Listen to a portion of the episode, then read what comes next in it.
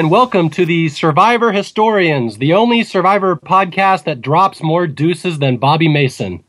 As always, I'm Mario Lanza. I'm Jay Fischer. Look for the amulet! And I'm Mike Bloom, and I always drink water that's only filtered through three t shirts. and we are here to talk about uh, a season that I really love uh, Exile Island. And I'm Paul, and I liked Amber even before she was made big in season 8. What the fuck? Who's that? It's Paul, you guys. Can you believe it? Oh, Paul. um, Jay, this is going to be awkward. Well, yeah, Paul, uh, before um, before you guys say any more, I just want to say like I'm glad you guys have waited all this time. You've really let me like digest the first seven seasons, and I think I'm finally in a place where we can talk about All Stars. You know, I know it's not the easiest season to talk about. There's a lot of mixed reactions to the season, but I'm, you know, I'm I'm finally ready to talk about the love story of of Amber and Rob. So let's do this. You guys want to tell him, or should I? Paul, uh, what what year is it, Paul? Paul, honey, we have something to tell you. Yes. We're not talking about All Stars today. Okay. We've actually gone a couple seasons ahead and we actually replaced you. Well, lovely, lovely, lovely, lovely. All right. For anybody who thinks we're we're serious, we're not. We are very excited to have uh, the original Survivor historian here, Paul Asleson. Asleson as an awesome, not awesome. as an Asleson. Yes, yeah, I remember. I remember your name. And Paul is uh, back here to join us. He's cleared out his schedule. He's back from Germany. He is uh, no longer renouncing America. And right. he's back with us. And this will be our first ever podcast with Paul and Mike. So let's give them both a hand. Welcome back, guys. Thank you. you know, I'm gonna I'm gonna try to play nice because honestly, it's kind of hard to be here with the guy that you made. Like Paul, does, if Paul doesn't leave historians, like where's Mike Bloom now? Like I don't think he's very far into the podcasting business. So, uh, hey, Mike. Hey, you know what? I may be a young gun, but I'm still a good shot. So hit me with your best shot, Pat Benatar. This is right, going to be so awkward. On. Yeah, this is going to be so awkward, Jay. This is like when your ex girlfriend and your current girlfriend are in the same room. I know, especially when your old girlfriend is like you know, really smart and stuff, but your new your your new girlfriend is like a podcasting superstar? at, at the situation that we all face, yes. I think we all know that situation. All right, let's just we'll cut the banter. We'll go right into it. Yes, we are here to talk about season 12, Survivor Exile Island, or as some people call it, Survivor Panama Exile Island. That's not a title I tend to use. I tend to drop the Panama, but a lot of people call it that. And this is a season that I was not a fan of when it aired, but the more I've seen it since then, I absolutely love it, and I'm very excited that we get to talk about it today. I, I move uh, for the four of us as well. Whenever we refer to the season, we have to refer to it as Survivor 12, Survivor Panama, Exile Island. So, we, I mean, we skipped the, the, the subtitles for Vanuatu Islands of Fire, but I guess we can bring it back just because Exile Islands literally is this entire season. I mean, it's such a big part. It's not like on Vanuatu they were constantly referring to the Islands of Fire. Right. right. Pretty, it was pretty gutsy for the show. I think that's why they had to keep Panama on there because, I mean, they weren't that comfortable with putting on a non-location out of the season, so they kind of throw Panama, you know, on there because it just didn't feel right. Like now we don't care what you know where the show goes with with its crazy names, but you know back then it was a big deal. Yeah, and a lot of people would kind of mark this as the demarcation of uh, kind of when the original era of Survivor ended and maybe the middle era of Survivor began. Season 12 is the kind of the one where a lot of the big changes come in. And I definitely noticed that when I was watching it. Definitely felt more like a current season than it did at one of the original seasons, especially on this latest rewatch to me. Right, and what I'll say about this season too is similar to what Mario was saying. Like when I was watching the season the first time when it aired, I had like so much like disappointment with the season, and I was very hesitant with the season because of all the different changes it did, and I feel like it really is a transition into a lot of the the modern seasons of Survivor that we have now. Um, that said, going back to it, I think there's so much great stuff now, and that's why I really wanted to come back for this podcast because it really is, you know, one of the funniest seasons and has some really, really great characters in it. But you know, when it when it came out, there was a lot of things that, as a hardcore Survivor purist, was very hard to watch. It was very hard to watch a show that all of a sudden now we're reusing a location that was not an All Star season, so that was like the first strike against it. We have all these format changes, um, and you know we'll talk about it as we go on here. But it really was a lot of new for the show that was very hard for a hardcore Survivor fan to take all at once.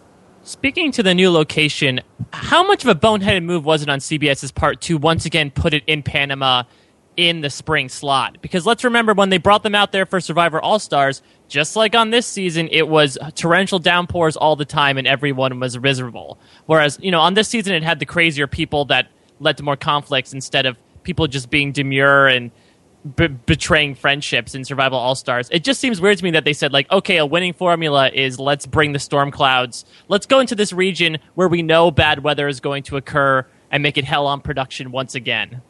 It's an interesting choice. You're right, Mike, because you know we as much as as much as we like to sort of make fun of modern seasons in the sense of oh look it's their sixth season in Samoa and and and sort of these locations that they're using over and over again. This is not something indicative to modern Survivor. It it it it exists in old Survivor, just like we had. This is our third time on Panama, right? We had Pearl Islands, All Stars, and then uh, and then here, right? That's the four, right, or the three? Yes, Yeah. no, yeah. Yes. So, like, we're using these locations over and over again. First of all, they finally stuck it in the title, which was fun, I guess, with the Survivor Panama Exile Island. But you're right, Mike. Like, I don't understand. You look at the scenery of Samoa and the, the weather that they've had in those seasons, you understand why they go back there. Not only is it a favorable place, but it, the, the weather, you know, there is some rain, but not a ton of rain. But, like, man, Panama is the worst sometimes as far as weather goes. And it's like, yeah, let's just stick them out there and make them be really miserable. and I think it's important to remember here. This is when Jeff Probst's like first big, like the big question was out there: Is he going to leave the show? Because his, his contract went through season twelve, and there really was a lot of talk. Probably the closest he's ever been to leaving the show was going to be after this this season twelve. So it was almost like they put him in Guatemala. He hated Guatemala, and he hated the conditions there and the way the contestants were. So it was almost like this was just like self sabotage to go to you know Panama again. Luckily for him, he said he had so much fun on this season because the cast was so fun that that kind of saved you know saved a little bit. But it was almost like it was you know set up to fail. I love that Jeff is going from Guatemala, where apparently Judd yelled at him constantly, to Panama, where now you have Shane and Courtney and other people yelling at him constantly too. I feel like this is some, uh, this is something that Jeff cannot escape now. Well, the good thing is they're not always yelling at him; they're probably yelling at each other. So Yeah, maybe he he just got a get- little of the heat off of As, him. Shane, as Shane brings up in one episode, that he's just yelling in general, and Jeff just happens to be caught in the general direction of his yelling. Yes. Speaking of Shane, does anybody have any good impressions you've been working on for this podcast? I know there's a, just by watching it, there were a lot of characters that would be good for impressions in this season. You know, I've We'll been, I was there. preparing for for All Stars, so I mean, I had a really good like Boston Rob. It's just shit now. Yeah, sorry. I know that Tina Wesson impression's going to have to wait for a while. Doritos. Okay, one other thing before we get into Exile Island here is that you'll hear this from a lot of people that they didn't really like it at the time. Did any of you really love it at the time when it aired? I'm just curious. I I was weird about specifically the pre-merge, but I think once we get into parts two and three and we dive into this post-merge stuff, that's when it got really exciting for me. I know personally this was also when I was really getting engaged with the online community, specifically Survivor Sucks, and actually posting on there and really starting to look at posts. And that's this is around the time that Sucks became is like really the like golden standard, one of the funniest survivor sites on the web. I know it was it was very prevalent in the early days, uh, so it holds a lot of places in my heart. But I think the post merge, you know, I still think that Bruce's medevac episode might be compared, uh, in addition to like the heroes versus villains premiere, one of the funniest survivor episodes ever. so you have that paired with Cirie's just awesome couple of strategic episodes and this whole. Terry winning storyline, and I, I really enjoyed the latter half of the game specifically when I watched this the first time.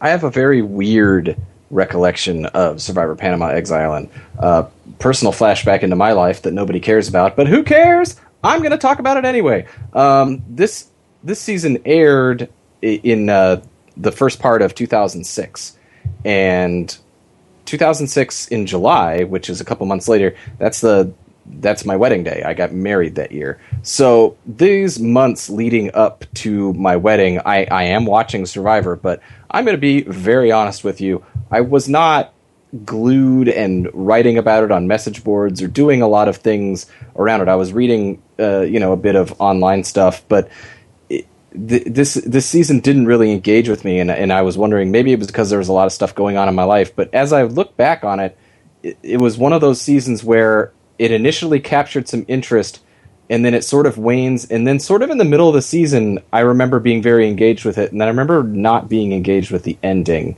even though we have a really fun ending and, and uh, interactions between Aras and terry and stuff like that but i just remember not being very engaged with this season and it's really sad because you watch it on, on a rewatch and this season is super hilarious and it's got a lot of great moments and it makes me kind of sad that i didn't appreciate it at the time How about you, Paul? Um, you know, as I mentioned before, I felt like the I was disappointed with the season as it went on, um, and even through the end, it really took a long time for me to really appreciate it. But I will say that as we get ready to dive into the first episode here, I loved the premiere. I remember I was hesitant going in, and then I really fell in love with the premiere so much so that I I remember staying home sick the next day from school uh, to rewatch the episode for like a third time, and then um, at that time, Rob Cesternino was doing his stuff on the Fishbowl, and he was doing a, a, a, weekly radio show where he had some past contestants on. And I remember like staying home so I could hear that live and stuff. You know, people and, and whatnot. So I remember being like really, really hooked by that first episode, and then that kind of went downhill from there. Paul, I, I, just got a call from the Montana school systems. Uh, you have to serve detention tomorrow for missing that day of school to listen to Rob Cesternino talk about Damn, Exile Island. They're probably going to take away my teaching license here in Illinois too. Shh, edit that out. Cut it out. they were probably like, "You stayed home to listen to Survivor? Yeah. Was it Bobby Mason? No, it was Melinda. Oh, detention uh, for you. detention for bad decision making skills. Unless it's Amanda, Amanda Kimmel, you get a get out of jail free card. Yeah, that's right. Yeah, well, I was going to say my recollection of Exile Island is it's a very kind of sad moment in my own personal history because this was the last season, or the first season that I didn't tape every episode when it was on TV. I was very dedicated with Survivor to tape every single episode, and I had all my tapes that didn't look professionally labeled and everything. And I have them all the way up through Guatemala, and I still have them, these old VHS tapes for kids who are very young. VHS was a video cassette recorder format back in the 90s and 2000s. But yeah, so I had my VHS tapes of every season up until Exile Island, and I just kind of gave up. I think episode four of Exile Island is the last episode I ever taped on VHS, just because I wasn't really into the season. And I will say it's one of those things that you kind of had to be there to get, but but Exile Island, this is something that a lot of people don't know. Why it wasn't received by a lot of people very well at the when it first came out is because there was a huge gap in the middle of the season. Do you guys remember that? Yeah, yes, March Madness. It was like wasn't there? It was like two weeks off and a recap episode. I think it was three weeks off. It was like yeah, it was like I think they they took it off for like all of March Madness, didn't they? Yeah, it was something. It was the first time they'd ever done that in Survivor history, where there basically was a month in between episodes. And I mean, I remember being just absolutely furious at the time that they would do that because, again, these shows rely on momentum. They one episode goes into the next. That's why these reality competition shows are so engrossing because there's never repeats, there's never weeks off. And for Survivor to never have a week off ever, to all of a sudden take a month off, that was really what kind of soured me on this whole season. It's one of those things you have no idea if you're just doing a rewatch because there's no four month or four week gap in the middle on the DVD. But oh. that was a, that was a real thing at the time. Oh, and I'm looking at where they took the the the month off. It, they they had a one on March 9th, and then they came back on March 30th. So almost a full month. Yeah, and that one. T- but when they when they came back, it wasn't a full regular episode. It was the um, the recap. Yeah, or it was like the you know the the clip show. Yeah, right. Was... But but the last the last episode we get, and then the next episode we get is literally going into the merge. Yeah, oh. it's a horrible place to break. Right after, yeah. yeah, after the dance. Well, they had to end on the most emotional tribal council ever to make everyone process their feelings for the next three weeks. They, yeah, they thought they thought they would it would hold people over that long, but no, and I, and I I know even ratings wise, I mean, I remember that being a season where the ratings were really talked about, and it was getting killed by American Idol, it was getting beat up against the Olympics. Um, I remember it was a rough time for the show ratings wise as well. And with Jeff, you know, possibly leaving at the end of the season, it was. I remember there was a lot of discussion about is this Survivor's last leg. Yeah, and it it was one of those things. They do this a lot now, or maybe not a lot, but it's not that uncommon. But what they would do is they would say, coming later this season on Survivor Panama Exile Island season twelve, and they would show like like Bruce's medevac. They would just show clips of things that were going to happen later in the season. They would kind of spoil some of the And it episodes. yeah, it was terrible. It pissed me off to no end because they had in this like little preview for the season, similar to what happens in um, San Juan del Sur, that people are upset about. But it was even worse because one of the clips they show in this is Terry and Aras like battling it out like rams, and Jeff says Yeah. his famous quote there, and that's something that even if you watch it once, like that is stuck in your mind. And then for the rest of the season, every time they go to tribal council, it's is it going to be Aras or you know it's Aras is always the one getting the votes, and so if Terry plays the idol, it's going to be Aras going home, and so the whole time you know I haven't seen them battle like Rams yet, so it like really was was a poor decision making there. Whoever did the scheduling and the previewing and all that, I hope they got fired because that was a fail. yeah. Well, they got fired, and then they called them up 17 seasons later and said, "Ah, you know, come on back, One last try, chance, try it one again, last try it chance." again, and see what happens." So anyway, just to summarize all this, it was not a very satisfying viewing experience at the time, and that's something I always remember. I always associate with the season, and that's why when you go back and you rewatch the seasons, you kind of take away some of that stigma that made it kind of annoying at the time. And it this is a fantastic season on DVD. So it's one of those I have done a complete 180 on over the years, and but there's a reason that people didn't like it at the time. I think. I'll tell you why I think that this season is not only great on a rewatch, but important for people to watch on a rewatch.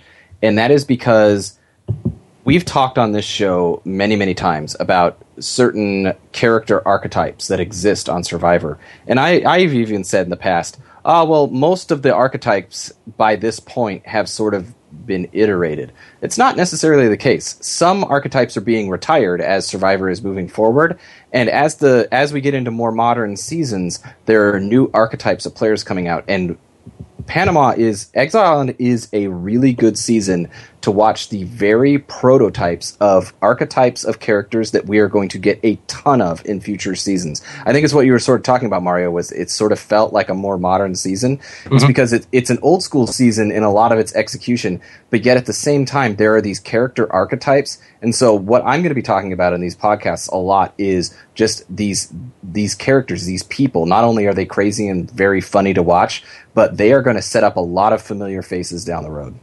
Exactly. I mean, who can forget Ruth Marie? Exactly. I was Uh, going to say the other it, thing- was it was like in a similar way to Survivor Amazon. You know, having the first gene. It's like now every season has a gene. You know, like Exile Island just did more with that. uh, Oh boy. Can we just cut out any reference of Paul mentioning Gene? Because I'm just fucking sick of him. No, I think I think I think you should, I think you should bleep out Gene and make it like uh a, like a, a word that can't be said on this podcast now. Russell. Well, I'd actually agree with you on that one because just saying the word make uh, uh, but I, I will say, and I was going to say this very quickly before we went because I know we need to get into these episodes and or, or pre stuff. But this is one of these episodes where it's really unfortunate that the that the break that they took was right before the merge because I feel like, with the exception of one and one and a half people, I guess, and I'll explain that later. These pre-merge boots in Survivor Exile Island, this is the first time where I watched the season. I'm like, I'm really glad that those people went first. You know, a lot of times people on uh, the Facebook group previous on Survivor, Survivor Sucks, they hold up flame for some of these early pre-boot, pre-merge boots and say, you know, that person had a lot of potential, and if they, you know, the ball bounced a little bit differently, we, you know, we would be revering them. And I feel like for the most part, these pre-merge boots on Panama, it's like, yep, nope, yep, I, I, I- I would I would actually put I, Misty t- to me might be the only person that actually falls below the Ashby line here. I feel like everyone else has just enough personality to to squeak themselves up above, but I think that speaks generally to how much fun this cast is. I disagree with that, but we will get to that later. and somewhere Bob Dog is not dead yet, but he's rolling in his grave. Bob Dog's the best, but we'll get there. All right, let's get into episode one. Is this this is the first season with four tribes? Correct? I believe that's that is. Yeah. So we launch right into it. The first season with four tribes. And by the way, just n- spoiler alert: fantastic uh, uh, commitment to the execution that they dissolved that in the second episode. But we'll get to that in a second. But yeah, not only not only that, but this sets the precedence of Jeff Probst not even frickin' bothering with tribe names when they Yeah, have these yeah. things. Like th- that's another thing that bothers me. And I'm always like, typical modern survivor. He's not gonna, you know, it's it's brains and brawn and beauty, and he's not gonna say uh, th- their names, but Luzon and stuff. But it's like here they've got four names. It's Lamina, Casaya, Viveros, and Bayoneta. But you know, he just gets on there and he's like, look, older men, younger men, and the graphics on the screen are that. And I'm like, they're not. They're literally not even trying. They're just Yeah, like, and yeah, I, I, lo- right. I love in the challenges how like I'd like imagine Shane who is 34 does not think that he's an old man to have Jeff yell at him in the challenge like you gotta move older men older men are horrible at this challenge like that's gotta be so demoralizing You know, they Yeah, really should have just they should have scrapped you know the names that Jeff gave them and the names that of the tribes and just used the Beefcake crowd, Love Boat crowd, Golden Girls, and Spice Girls. I think that would have just been more fun. Speaking speaking of that, you know, it's not the first confessional of the season that that Bobby has there, but that's that's a, such a star. That's an ace confessional, and it's like the third or fourth one right off the bat. But it's you know they they get there just as you're watching it. They get to the uh, Exile Island, which has the naturally occurring skull um, housing structure on the one end, Yes. where Jeff's modeled after it was modeled after Dan Barry's face. Yes, oh, welcome Dan. back. Welcome back, Paul. Thank you. So they, they get on the mat, and Jeff is looking at the tribes and he's asking them questions. And I, I, I like in here that, you know, in more modern seasons, a lot of times they get off the, the trucks or the boats or the helicopters or whatever they get off, and Jeff says, You in the red, Yes, what's your yes, name? yes, and they say their name. like. Jeff has no idea who they are. Here he at least is off the bat. He's like, Cirie, what do you think about these people? And she's like, Ah, we're by ages and genders. It's like, clearly Jeff knows who all these people are. He's been through casting. He's done his homework. He knows exactly who they are. I hate it when he his the you in the shirt. What's your name? Like he's meeting your- them for the first time. It's like shut up, Jeff. You totally know who they are. I have to give a special uh, shout out to Cirie here, one of the most naturally likable players ever, who in her first confessional starts giggling, and you immediately fall in love with her.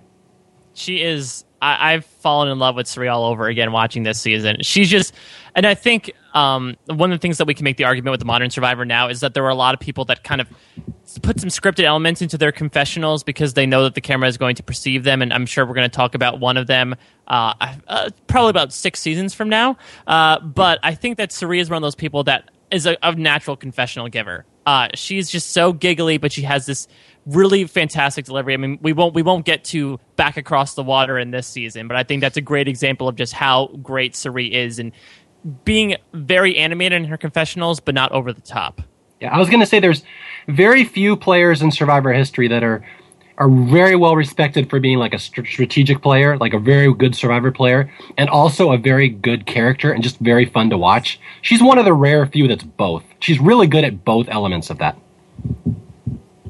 Cirie's one of the she she's in the quote unquote Survivor Hall of Fame that's out there, and it's well deserved.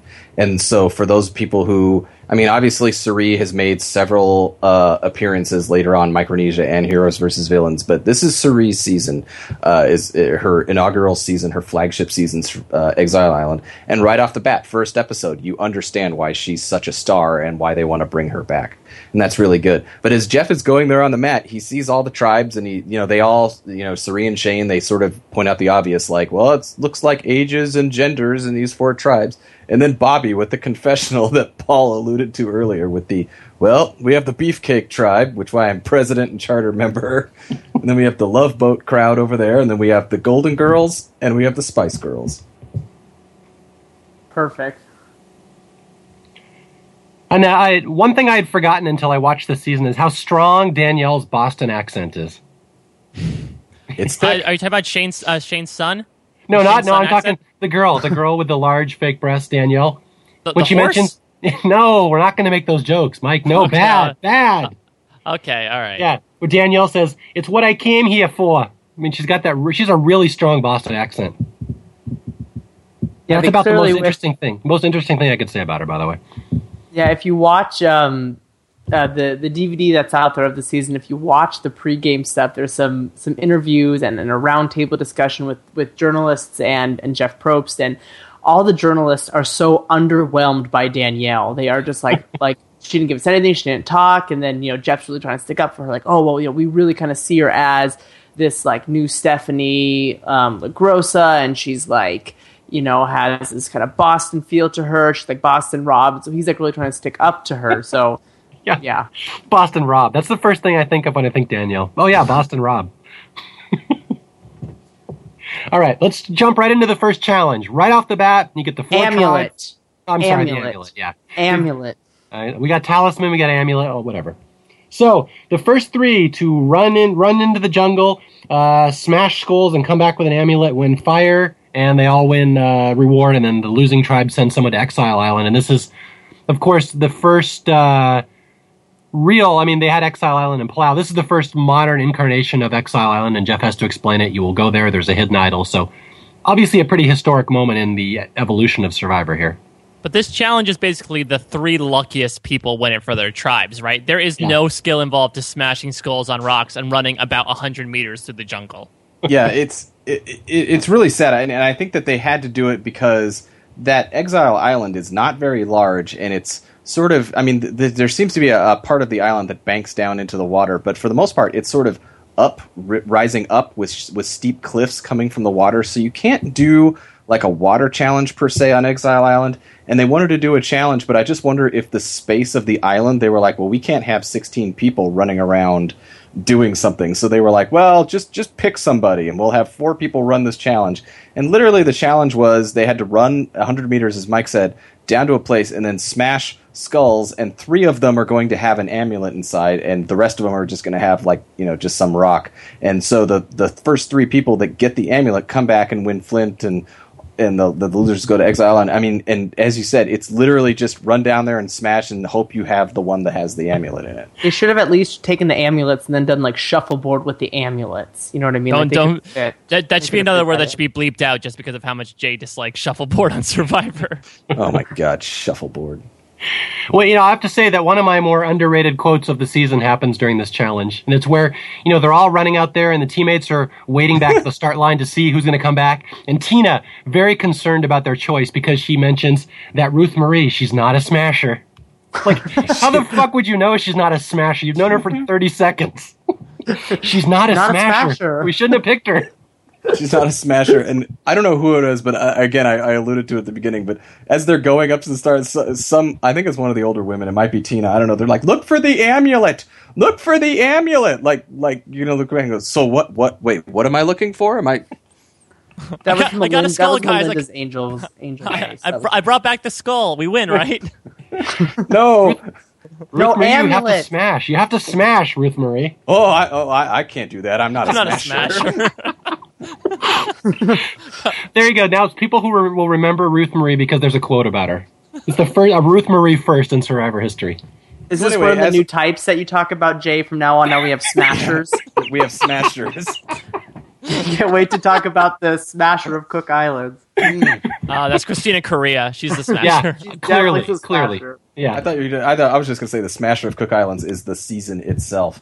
But um, uh, so anyway, this challenge, just so we can get it over with, pretty boring. They just run over there and they smash. Terry, of course, gets the first one, which you know, wow, what a challenge god, which he is. But it's just really funny that he happens to like beat everyone by a country mile in a luck challenge as well.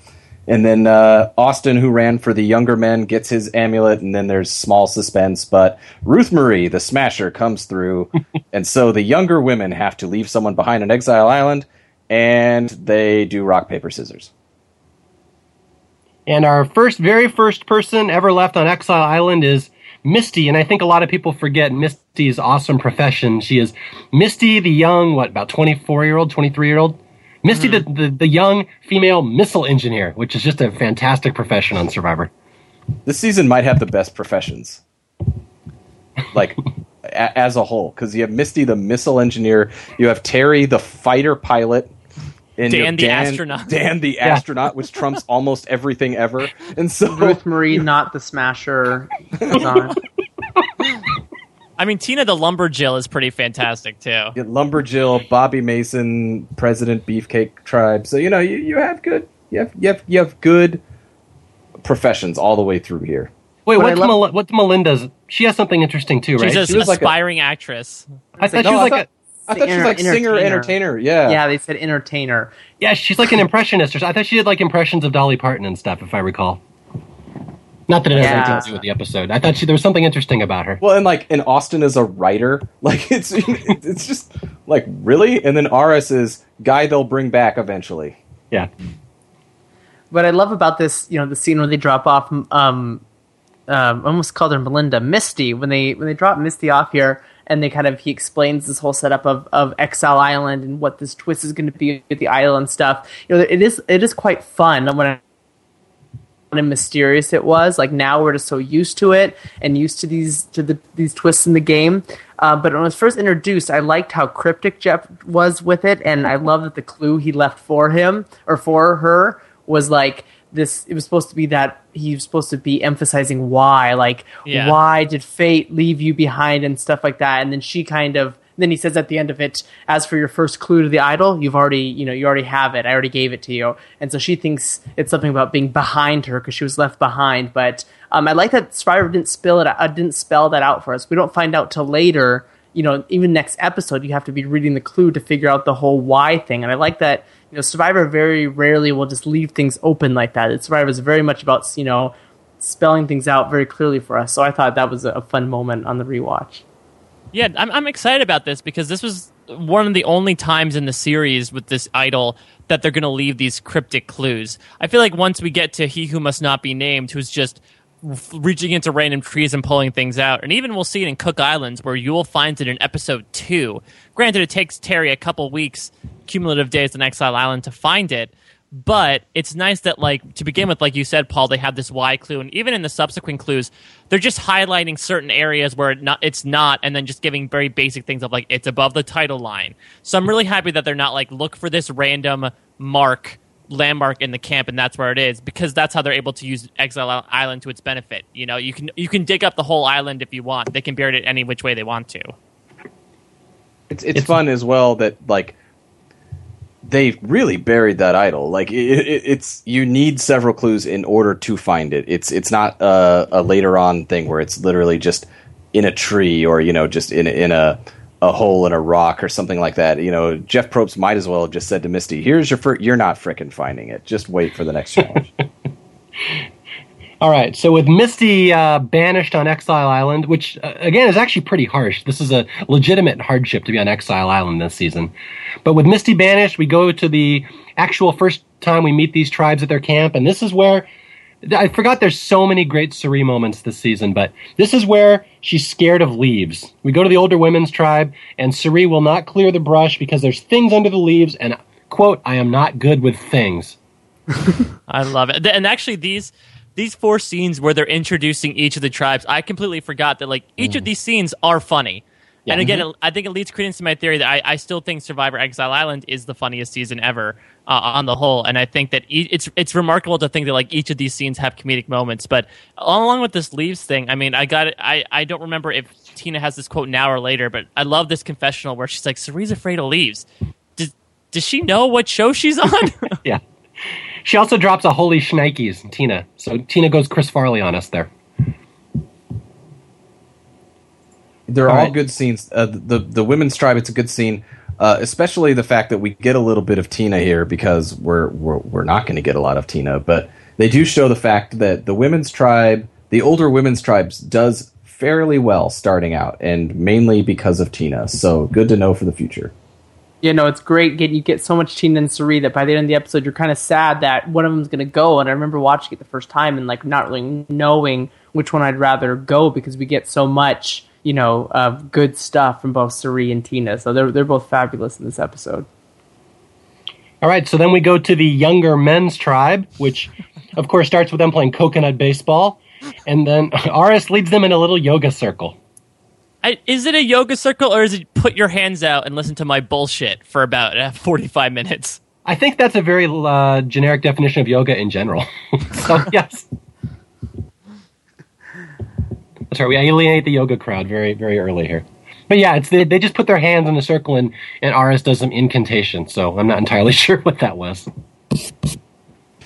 You know, at the time, I remember I thought that Aras and Nick looked very similar when this season first aired the first time, and I couldn't tell them apart for a couple episodes. And I even noticed that now. I was like, why is Nick even there? What does Nick bring to the table in this season? Nick is a contestant on Survivor Panama 12 Exile Island.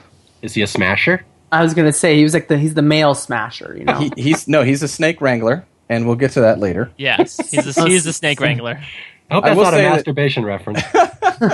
It, it well, it could be, but uh, th- th- this is a funny scene, and it, it's the funny scene in contrast. And I like, you know, Mike. I think you mentioned it. Not only is it funny, we get we get comedy moments from the older women's camp because of Cirie and the interplay there. But with the men's camp, it's you know, yes, we've got this weird bullshitty scene with with Aras and the in the in the getting the energy from the hands one inch apart and all that sort of stuff. But they were playing baseball with coconuts at the beginning, and then they make this shelter. And my wife Oh my w- walked by the room as I was watching it. My my wife literally said, "That is the worst shelter I've ever seen on Survivor," and and she said.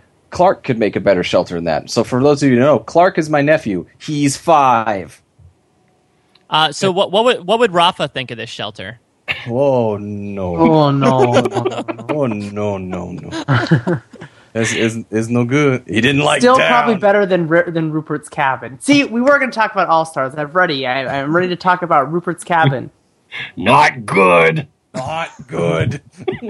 But then I I agree with Jay. This is probably the sorriest shelter I think I've seen in thirty plus seasons of the show at this point. They literally just took sticks, leaned them up against the tree in like a semicircular formation, and then just threw leaves on top of it. It is the worst thing I think I've ever seen on the show.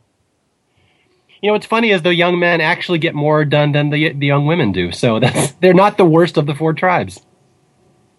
Yes, the, the women get credit because they didn't attempt to build a shelter, so we can't compare it.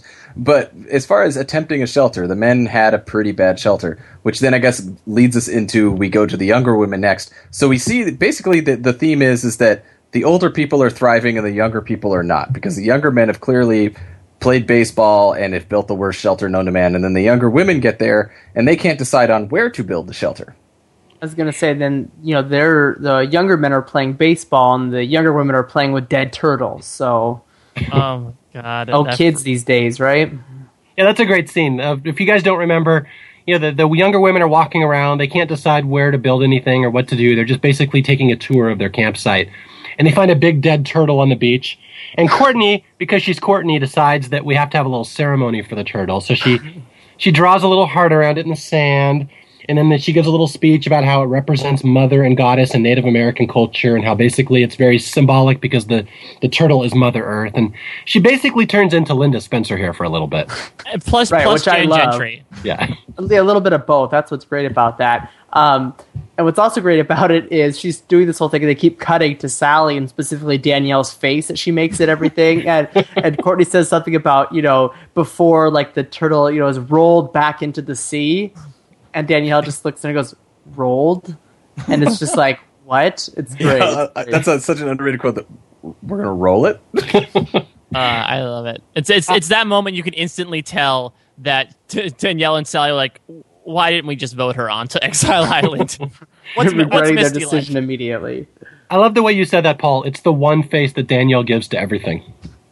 Yeah, it's her not. Yeah, that, that, that's kind of one face she got. She has. Yeah, Shane Danielle- will see it a lot later. Yeah, Danielle lives in a constant state of not being impressed by things. She can't even. Yeah, I can't. I can't even with this. Which, with a lot of people out there, you sort of get. But but on the other hand, there's that. We get some Sally moments here, and, and Sally's narration this whole time is really going to be Sally's got great ideas, but she doesn't seem like she ever bothers to tell anyone great ideas. so you know, Sally is one of those. She's not even like. It's not even like she gives a great confessional in the sense that like she's sparkly and witty and and cracking jokes. She just looks in the camera and says, "We really should have just picked a spot and built a shelter." And it's like, "You're right, Sally. You should have." And yet you didn't. And for Good those of you that are hear, those of you that are hearing that noise, that is indeed Dalton Ross fapping. Now that Jay has mentioned Sally's name, Sally's such an odd character to fast to be fascinated by. Yeah, it's Yeah. it's really It's- it's weirdly it's weird. it's only because everyone else on this season are such like nut jobs like that she's like the normal person everyone's like oh sally like yeah she's so normal look at her fashion and her knee socks yeah All right, Uh, that's Paul. That, All right. that, that was great. so. Now we cut to the older men's tribe, which uh, starts with, of course, of Bruce doing his samurai cut when he's chopping the wood. We get you get Shane rolling his eyes, but then you cut over there and like They're building a pretty sturdy shelter. They've got like a fire that's nine feet high. They're just, you know, going along and it's just, it's a nice juxtaposition to the fact that we've had the younger men who were feudal and we had the younger women who were feudal. And then we get the older men and they're just like, yep, we're camping. Good. yep. Yeah, and this you get a very, or I wouldn't say it's a very important scene here, but it's a, it's a very highlighted scene. They highlight it and they spend a lot of time mentioning it that Dan and Terry make this big uh, alliance with one another where they promise never to vote each other out, never to lie to each other, and they both give their secret that Dan is an astronaut and Terry flew F 14s in the military. It's, it's kind of interesting how much reverence this scene is treated with, and basically how both of these characters are treated with reverence all season.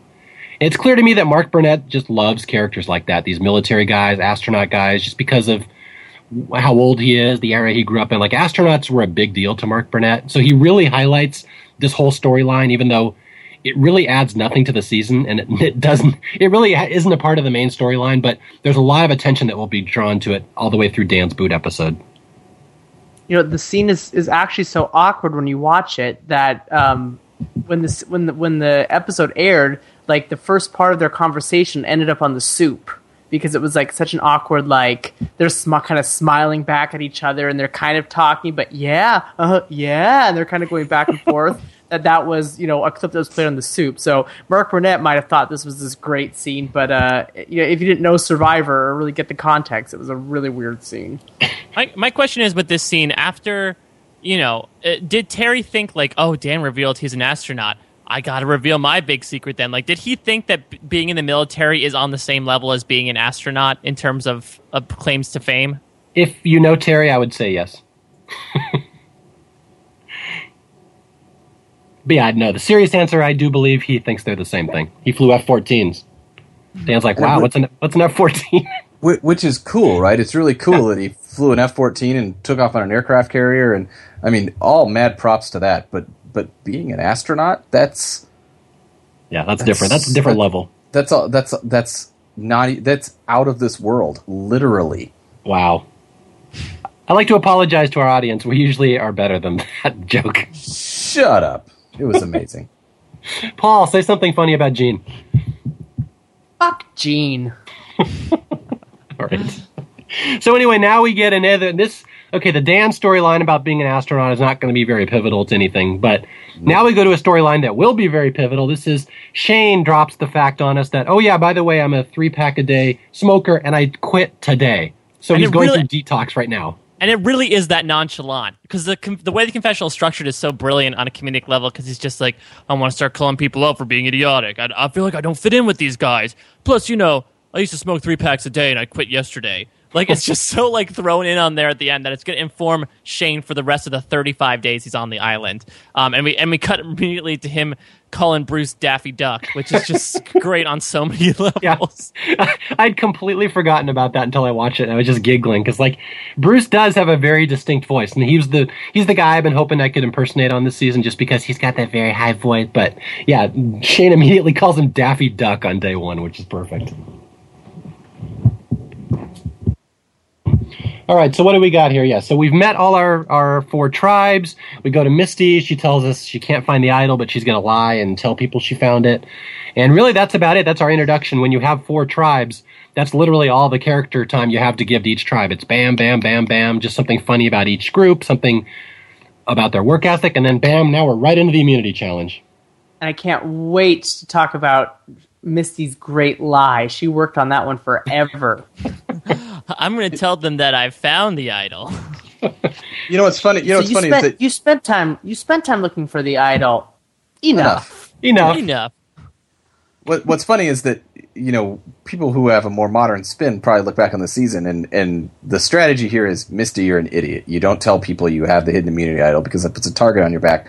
The thing though is is that this is one of these storylines that isn't going to go anywhere because not only is spoiler alert Misty not lasting long in this game, she doesn't get targeted because they think she has an idol or anything like that. So she has this confessional of like, "Ooh, I think I'm gonna like tell them that I have an idol," and she plays it very coy when they get to the immunity challenge. It's not going to be brought up again. Plus, this is also the this is one of the first. I mean, we saw the first iteration of the idol last season with Gary, but this is the this is when we're getting to the super idol couple of seasons where in this case with this idol which can be played after the votes and basically tell someone like listen you can vote me out but basically whoever i'm voting for is going home. You can actually use this information to your advantage. And that's kind of if i think you know in these final rounds when terry Deitz doesn't win immunity he's able to use that information with people saying i don't want to vote terry out because i know he's not going to go home and he's probably going to vote me out. So again had this information crystallized more and, and misty stuck around long enough this information could have come in handy again, if she stuck around past nine days. All right, so the immunity challenge here, this is the one where they have to run out and retrieve. What are they getting? Puzzle pieces, paddles, I forget what. They're getting something, then they row back in and they have to dig in the hole and find the idol or find something. well, it's it's an interesting one because this is one of those challenges, and we saw it even so recently as like the first episode of Survivor Worlds Apart, where they can make a choice here uh, where, or at least the, the way the, the, the challenge producers thought it would be, where once they paddle back to shore, they have to like untangle this metal ring from the ropes, and you can either just do it yourself and try to brute force your way through it, or you can dig up instructions as to how to do that. I don't know if the producers predicted that they would split it up two and two, but I think they really wanted the tribes to make a decision of like, should we spend energy now and waste time to dig up instructions, or should we try to just go with it as much as we could on our own wits? And I was going to say the only, the only real surprise in this challenge is that the young men they struggle at the start. They're way behind. Like they're getting dusted by the older women, the younger women, and the older men in a physical just dive down, untie something, and row back challenge. So it's kind of surprising when you watch it to see how far the young men are getting are behind. Well, and then you have the older women who isn't it Melinda who stands there and gets called out for just standing there not even doing anything. yeah, yeah. The what I mean, the older women are so far ahead, and then they just kind of choke during the digging part, the last part of the challenge. Yeah, which one of the younger men goes down and, and can't unclip? Nick. It's Nick, right? So, so now we know what Nick. Nick's not a swimmer. He, well, he, not a swimmer, not a smasher. What is he? No, he's he's he's a swimmer. He's just not an unclipper. Oh, okay, not a clipper. That's the archetype. Yeah, that's is he, is he a spur? Is he a spur? A wizard? What what what's funny? Yeah, nice basketball reference. Well done, Mike. Oh, uh, sports. Uh, what what's funny about that is that again, I guess if we're doing a Survivor 101 lesson, if you are doing a challenge where something is clipped into the water and you have to dive down to unclip it, for the love of God, as you are diving, just take the rope or whatever it's attached to and follow it down until you can feel the clip. Like that was where Nick got it wrong. It's not that he couldn't dive like Skinny Ryan from Pearl Islands. It's just that he dove all the way down to the base of the structure and was looking for the clip and it wasn't there and the clip was literally like halfway down or a third of the way down and and, and he just didn't know where the clip was. And so for everyone out there, please just follow the rope down until you feel the clip. It's that simple. All right, so yeah, the young men are struggling at the start. They come back at the end. They outdig the older women, and uh, not surprisingly at all, the older women lose the first immunity challenge. Yeah. Yep. And so, and and unfortunately for Paul, none of the older women fell down. I mean, you had four of them in one place. You'd think someone would have fallen. Well, I mean, it was kind of great to see him kind of tumbling, you know, into the water from that high structure and whatnot, but the fact that they were going to lose and that was going to cut down on the number of chances for an old woman to fall was really heartbreaking for me. Yeah, I know it was a tough time for you. I'm sure. Do you count this Mario for the fact that in Survivor Amazon we had men versus women and women win the first challenge, and then in Survivor Vanuatu we have men versus women, women win the first challenge, and we're going to go to Survivor. You know, in Survivor One World, many many seasons later, men versus women, men technically win the first challenge on the fact that they just stop it because Courtney was injured. But do you consider the men's first win here the fact that we've got men versus women, but it's two tribes of men and two tribes of women, and just one tribe of women came in last? Does that count? I don't think it does because the thing with Battle of the Sexes seasons where it's just one against one, where it's really hardcore competitive. This one you're competing against three different teams, so it's not really a battle. It doesn't feel like a battle of the sexes like some of the other ones do. Like it's it's not personal like it was in Amazon. Plus, there are no balance beams. That's a good point. And Melinda's not a digger. she's yeah. She was trying to like figure out how they were doing the, the ring challenge, and she clearly didn't do it. But uh, so anyway, the the older women come in last, and and just a shout out to I guess the theme of Survivor Panama Exile Island is shrunken heads. yeah. I was noticing that as I'm watching how many different themes they kind they're kind of throwing a bunch of stuff at you at the start of the season, but shrunken heads seems to be one that they love. That the imagery of that. I think it's just the occult, right? Because Yeah. we have zombies, but we also have like voodoo with shrunken heads. It's, And you it's- have yeah, and you have Dan who's undead to begin with. Yes. Right. I think that's where you know they they didn't know where to start. I think he definitely was probably the first one cast, and that's where everything came from. Yeah. So, so those of you who don't know, the the hidden immunity, or not the hidden immunity, the immunity uh, talisman. Talisman. talisman. Yes, the immunity talisman is this staff, and the staff has got three shrunken heads on it. And how they divide up the immunity for the first uh, episode here, because three tribes win immunity and one tribe does not, is the the winning tribe, which was the younger women who beat everybody. They got the base of the staff, and then Jeff took off two of these shrunken heads on this talisman and gave one to each tribe, and was like, "Here, have a head. You are immune." Younger women got the the whole staff, which had some more spiritual value to it, right? Yeah. yeah. Courtney, Yes, I'm sure could yeah, Courtney could attribute some spiritual value to it. I'm She, sure. I, I wanted to just lay it down, like draw another heart around the turtle using the immunity idol. They could have they could have used the staff to you know roll the turtle back into the sea. Push to poke it with a stick. Wait, wait, wait, a, wait a minute, Paul. Wait, a, wait a minute, Paul. We're rolling it. rolling it. I could see I could see the face so perfectly. Uh, what I would have loved is Courtney would have taken that dead turtle and dumped it into Bruce's rock garden later, just to memorialize it, just to piss Bruce off Bur- further. buried it there. She put a turtle in my rock garden. And then, and then when, when Bruce is medevac, Courtney puts the turtle in his spot in the shelter. She throws it onto the, the stretcher with him. Here, take the turtle. no, Bruce, your don't. Bruce, Bruce, your favorite turtle. Stop. My colon, stop. So anyway, we get uh, we we get the the pre-tribal council discussion with the older women, and what's funny is that Tina is by herself and sort of, you know, talking things out, and it's again Survivor 101. Don't go off by yourself on the first three days of the game. And and I, Cirie is really utilizing this strategy here, which I, we've talked about a bunch of times. But Rudy brings it up in the All Stars commentary about how, in the, with the first vote, really it's just sort of bring up any name, and as long as any name isn't yours, just go with that answer. And is able to utilize this because she knows she's a huge target for not being a big physical presence and not a camp presence.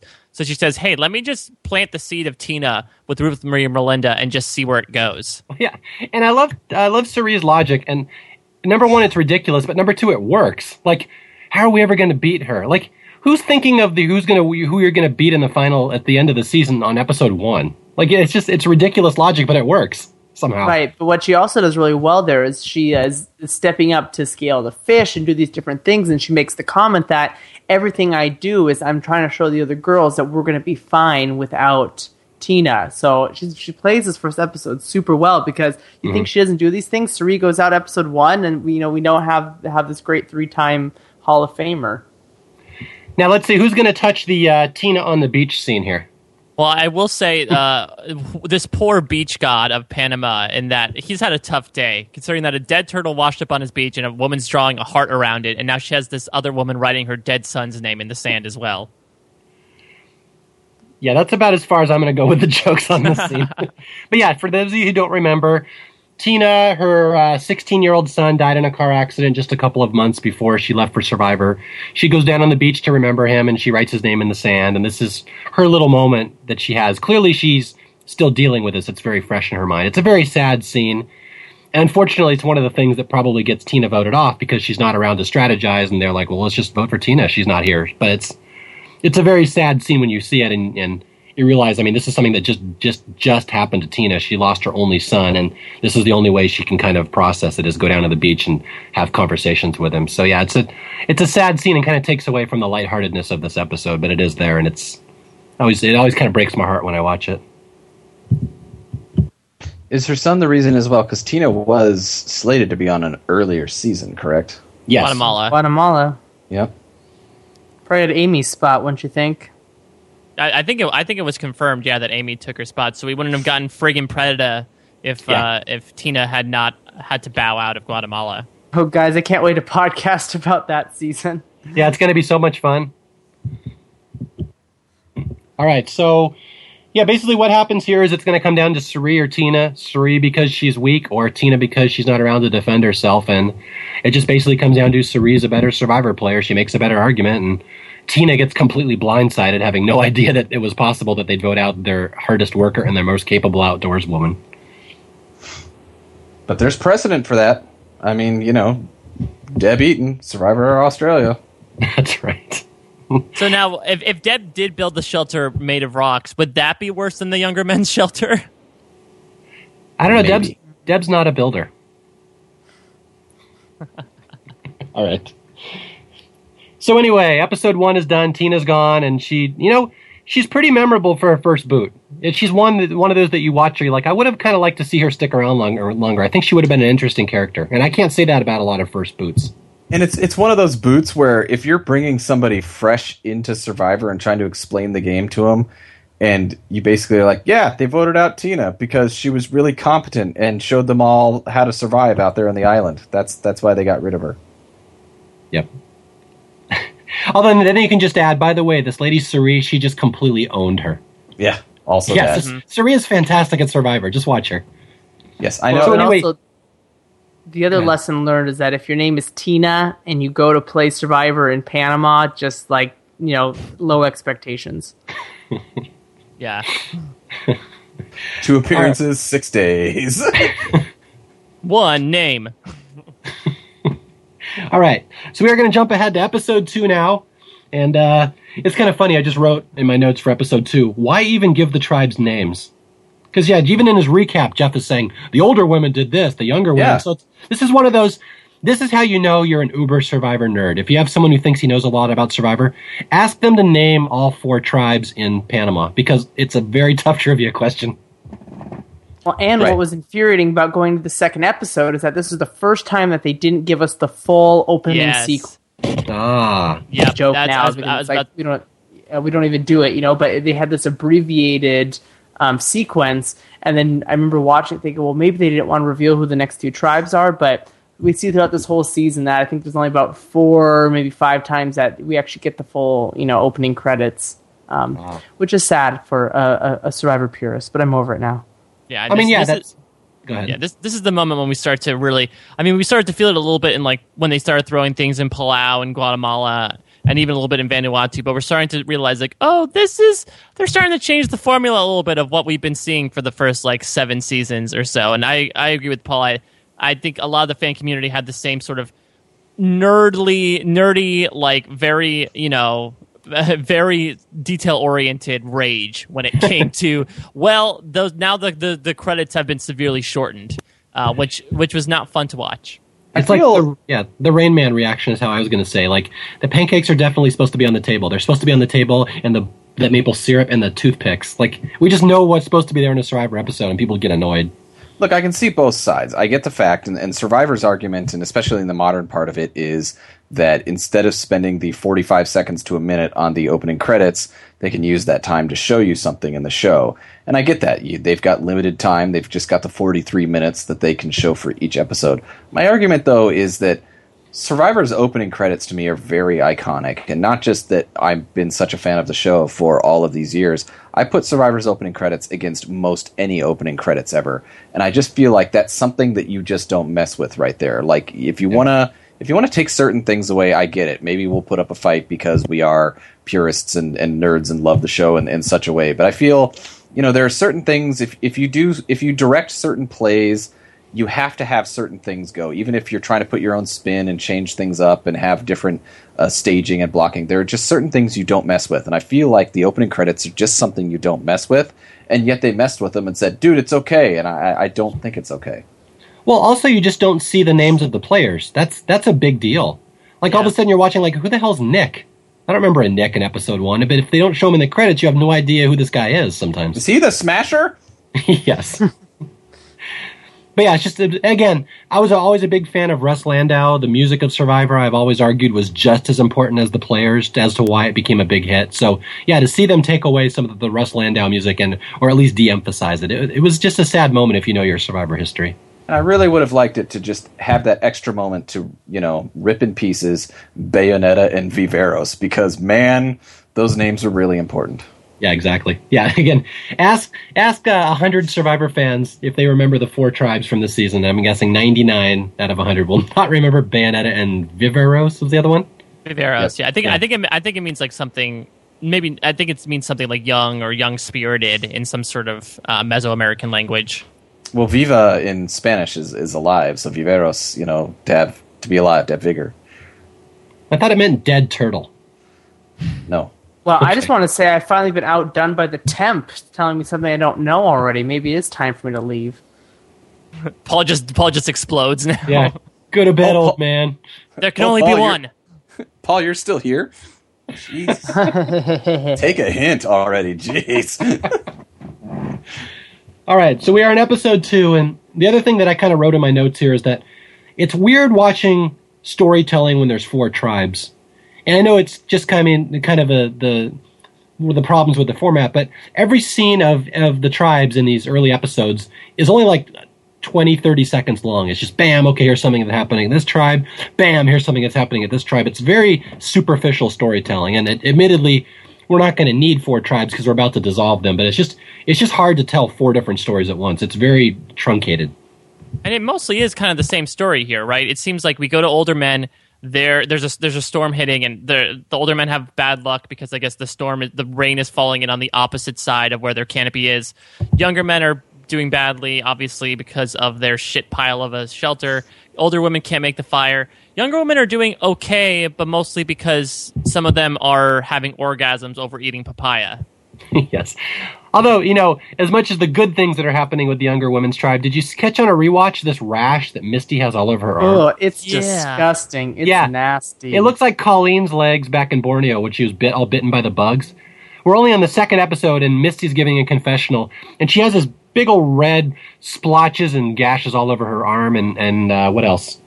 It's on her arm and her hand. It's just nasty. It's off her hand and she's holding this papaya and it could be this kind of you know central scene where she's talking about oh this papaya so orgasmic and then you're like looking at her like effed up hand and you're like oh gross yeah. See, aren't you glad you guys listened to this show? You've learned that Misty had a rash on her arm. You never would have known that if you had not listened to Survivor Historians. All right, and this is we got another integral storyline here. We had one last episode with Shane, you know, detoxing because he's not smoking anymore. But now Shane wants to quit. He wants to go home. He doesn't want to be here anymore. I wonder why. yeah, I know. But yeah, this is another storyline that will come in, come up many times over the next couple episodes. That Shane is thinking of quitting because he he this was a bad decision to come out here. And Shane is, descri- is a self-described ADD psycho boy. And you can even see it here in this scene where he gives about 10 different reasons why he's quitting. First, he starts off by saying, like, well, I'm homesick. Then he says, well, I'm bored. Then he says, like, you know, well, the weather's rough. So Shane's just piling, like, darting between all these different reasons about why he should go home. But we'll see over the course of, like, 30 show minutes, he'll be back to wanting to be in the game again. yes. All right, so that's really the all the plot that we have with four tribes because uh, we're about to dissolve the four tribes. Yes, it's the first pointless twist in Survivor history. We are going to forget that we ever had four tribes and go down to two. So here we go. The reward challenge is the twist. I think they just did this at the beginning just to show the people at home that they could do this, so that we could have it for for seasons later later seasons. It was just like, here's the thing. All right, it's kind of like that um, in Survivor Thailand uh, during the group auction, the tribal auction, where Jeff's like, "Does anyone want to switch tribes?" and no one really does, and it was just, "Well, we just did that. We're we're going to do it later." yeah. I, I think maybe without Tina, they felt like the older women like we're gonna lose for sure again. There was like absolutely no chance, and it was Yeah, like that's- let's cover our asses here, and just like move on with this. That is that is a good point, and I actually thought about that too. I don't I don't know. Again, putting on these tinfoil hats, how much production actually put stock into that, but I mean, it is a good thought of like you know, and I, if you do stick with that and older women lose again, then they're down to two. If you do a sort of a swap, then depending on how the numbers fan out, they could be completely screwed again. So I think they if they wanted to nip it in the bud, they had to do it now, and that meant to kind of leave the four tribes twist behind in the dust and forget about it until they dust it off for next season. I think they also did it here just just for the fact of how the tribes shake out, and and how it is is they all stand on a disc. Two of them have a buff. It's a man and a woman, and it turns out to be Terry and Danielle. And they basically they're going to do a schoolyard pick, alternating genders uh, until basically everybody is picked. But since there's 15 people, one person is going to be left over, and it happens to be Bruce. Yeah, so let's go through the picks just in case people don't remember who was picked. In fact, it's particularly noteworthy because as much as a cluster F as Casaya turns into later, you have to remember they chose each other. They chose each other. Yep. Danielle so gets great. Danielle gets to pick first, and she picks Shane. And What she the picks Shane especially because he has a tattoo of Boston Yeah. on him, which is always the fun, ironic thing because Danielle is associating with Boston as in the city she is from and identifies with, and Shane has a tattoo of Boston, which is his son's name. Uh, Yeah. and I and I love this scene as well because you know Danielle's like I'll pick the cool guy with the, the Boston tattoo and Shane just does this little weird strut. He goes, "Oh, the cool guy," and it's with, with, with his little like paunch sticking out as he usually does. So that's and uh, so Terry picks Sally, and then to set up a conflict that will last for the rest of the season, Shane picks Courtney. And the sound she makes, what does she make? It's just like a bird noise or something. It's like, "Wah!" But yeah, but again, the, the irony of that is just delicious that Danielle picks Shane and Shane picks Courtney. They chose to be on the same tribe. Specifically, they chose each other. That's just wonderful when you know how this season plays out. And then does Sally pick Nick next? Aus- Austin, the fast guy. Austin, yeah, the fast guy, Austin. And then Courtney Yeah. picks Aras? Aras, which is, you Then know, all right, Aras is fine.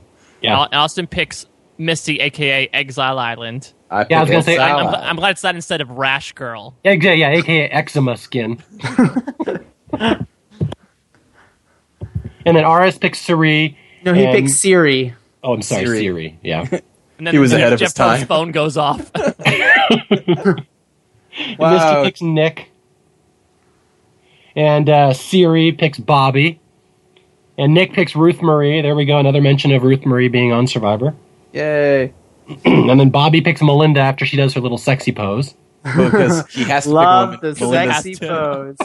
Melinda's the only one left, so Bobby has to pick Melinda. So then Ruth Marie has the choice because it's at the end, and the two people left are Dan and Bruce. yeah, Daffy Duck and Skeletor. Please pick me.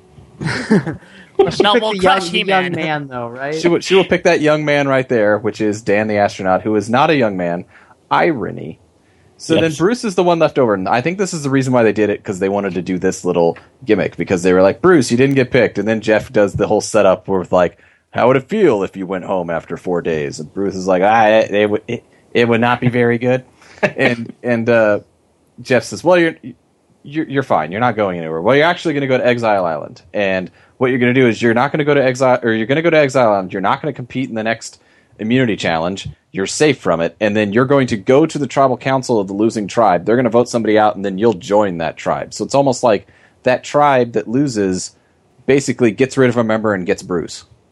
Bruce is the, uh, yeah, the consolation prize. Yes, Constipation prize, as one might say with Bruce. constipation prize. But boy, just watching that La Mina tribe pick e- pick each other. I mean, I don't know about you, but my ass fell asleep just watching, thinking about those people together. My God, yeah, again, for people who are not familiar with the season, I'll give you a quick uh, uh, uh, recap, a Cliff's Notes on how to watch Exile Island. Only watch Casaya. Don't, you'll never give a crap about La Mina at any point the rest of the season. Yeah, you, we can just sum up La Mina now. They have a guys' alliance, and they have trouble finding food. Yeah, and and Sally they and, Sally loses the spear, and that's And they eat beans. They eat beans and they get sick. Yeah, Yeah, That's look- that's La Mina over six episodes. the only La Mina strategy session you're ever going to get is the fact that Terry and Dan, as as has been established, have an alliance, and Misty and Sally have an alliance, and then Austin and Nick are an alliance, and it's all based on their starting tribes. And Ruth Marie's just there, she's not a And- smasher, so she had to Yeah. go. and Ruth Marie. Ruth Marie is just there. And so basically what happens is that Terry and Dan very early go up to Austin and Nick and say, All right, it's us four. And they go, Cool. And then Misty and Sally come up and go, No, it's us four. And they go, Cool? But you're not Terry. So then it's it's one of these it's like this Team Edward versus Team Jacob where like, ooh, Austin and Nick can go either way, but you know they're gonna go with uh, Terry and Dan the whole time. So there's really not a whole lot of suspense or in- interesting things going on over there. I'm glad we talked about La Mina for the rest of the po- uh, podcast. Let's go to Casaya. All right. I was gonna say, well, well, Dan does have the complexion of a vampire, so I think that comparison makes a lot of sense. the thing with Dan, okay, the great irony I always I wrote about on the Funny 115 is that you know Dan is an astronaut. He flies close to the sun. You'd think he would be have a little more color in his skin when you go like He's got he, he's probably the furthest away from the sun of any human being possible. He's got the palest skin to the point that it's it's weird to watch him. I'm like, because he's an astronaut. He's literally been closer to the sun than anybody else, yet he still looks like that. And I just thought that was the great Dan irony. Suntan does not work that way, but all right. It does. Trust me, I've worked. All, I've done all So- the math so- on this. So, so you're going to get on me for making an out of this world joke, and now you're going to do a he flies close to the sun and he can't get a tan. I was working on an Icarus reference, and I couldn't get it in there. You put you took him in the sun. You put him in the sun. I don't know. Paul, say something about Gene. He's an astronaut, No, so he she's- built wax wings and flew really. Oh wait, that doesn't work. I'm aging over here like cheese, like me and Gene here. Okay. So anyway, we we're glossing right over the reward challenge here, where they have to collect the six wooden snakes. Yeah, Exile, Exile Island is, has a weird assortment of challenges, and between this and like the fish chopping challenge that we'll get in a few episodes, the producers I feel like are we're kind of scrounging around for things to do, and so this is they basically have to go through an obstacle course, and one person is collecting all these wooden snakes, uh, and they have to you know they go over some some balance beams, they have to dig through a pit of leaves, which I'm sure Cirie wasn't comfortable with, but basically it's just get through the obstacle course with your snakes, and the winner gets fishing gear and a raft and a spear that will exist for like 20 seconds. Yeah. And again, there's really nothing more to say other than La Mina wins and blah blah. Okay, let's go over to Casaya. La Mina wins. I will say this though is that they pick for their snake wranglers or the people that's going to go through the maze. Like La Mina picks Nick, and you're like, ah, I guess that makes sense. He's this very large framed dude that seems like he would go snakes. And Casaya picks Courtney, and this is my first. This, this is actually, I think Courtney is going to take a bit of a beating here on the uh, Survivor Historians podcast. But this is something I'm going to stick up for when we talk about challenge beasts within Survivor Panama 12, Exile Island, Island of Exile. Terry, of course, is always first billing, as in Terry could be one of the biggest challenge beasts the game has ever seen. Surprisingly enough, though, Courtney is very competent in challenges. And so, even though they don't win this challenge, it's not necessarily because of anything that Courtney did. And Courtney is going to prove to be really good in challenges. Watch for that as you guys watch through these seasons. Or This is a season. surprisingly athletic cast. I mean, it's not talked about on the season, but uh, you know, apparently Courtney, as you just brought up, Jay, is great in the water. She's also apparently like a, a medal-winning gymnast. Um, and Aras is a bas- is a, was a college basketball player, and he played basketball in Lithuania. And you know, Danielle is is a huge athlete as well. We obviously have Terry. Even Shane is like showing his prowess in challenges as well for being someone that doesn't look terribly athletic. For so for like if you look at this cast on the whole, and especially a tribe like Casaya, and you think like, oh, these people are going to be trounced in, in favor of La Mina, which has all these buff guys on it. No, they're able to surprisingly hold their own. Yeah, Terry even says that later in the season. He goes, he, he says, uh, you know, Shane, he's more athletic than he looks. so it is pointed out by the other pl- the La Mina's like these guys are actually pretty good. We're going against. All right, so we go back to Casaya since we don't care about La Mina, and this is where Shane is so excited because he's with young people now. He didn't like being with those old the the the Boy Scout camp leaders like Dan and Terry. Now he gets to be with young people like Courtney and Danielle, who he just will absolutely love being around. Oh my god, this whole like this whole scene here where it's just like these young people kind of going like crazy and being annoying, and then you get like Melinda and Cirie like reacting. It's it's hilarious. My favorite part of it all was it took me for a while to realize what exactly Courtney's saying in all this, but she's chanting "fuego" at I don't even know at what, but all of a sudden he just cuts to her going "fuego, fuego, fuego," and like what the hell? Fuego means fire. Oh no no I got it. Um, but so funny, so funny. Awesome.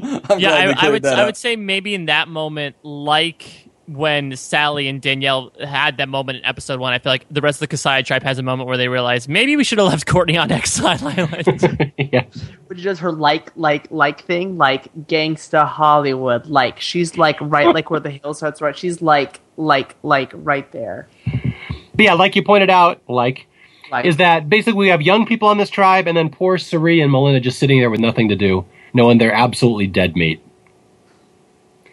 it's like and- it's like Melinda's favorite game. You know that game where you try to figure out what doesn't belong. I love that game. oh, I thought I thought her favorite game was nine to five. All right, so and this is where again, it seems like Shane has uh, an iconic scene to be important in the season in every one of these kind of cut scenes. But here he is again. This is where Shane makes what I like to call an ORG alliance, an online role playing game, where the first four people that show up, that's our final four alliance. And that's basically what Shane does here.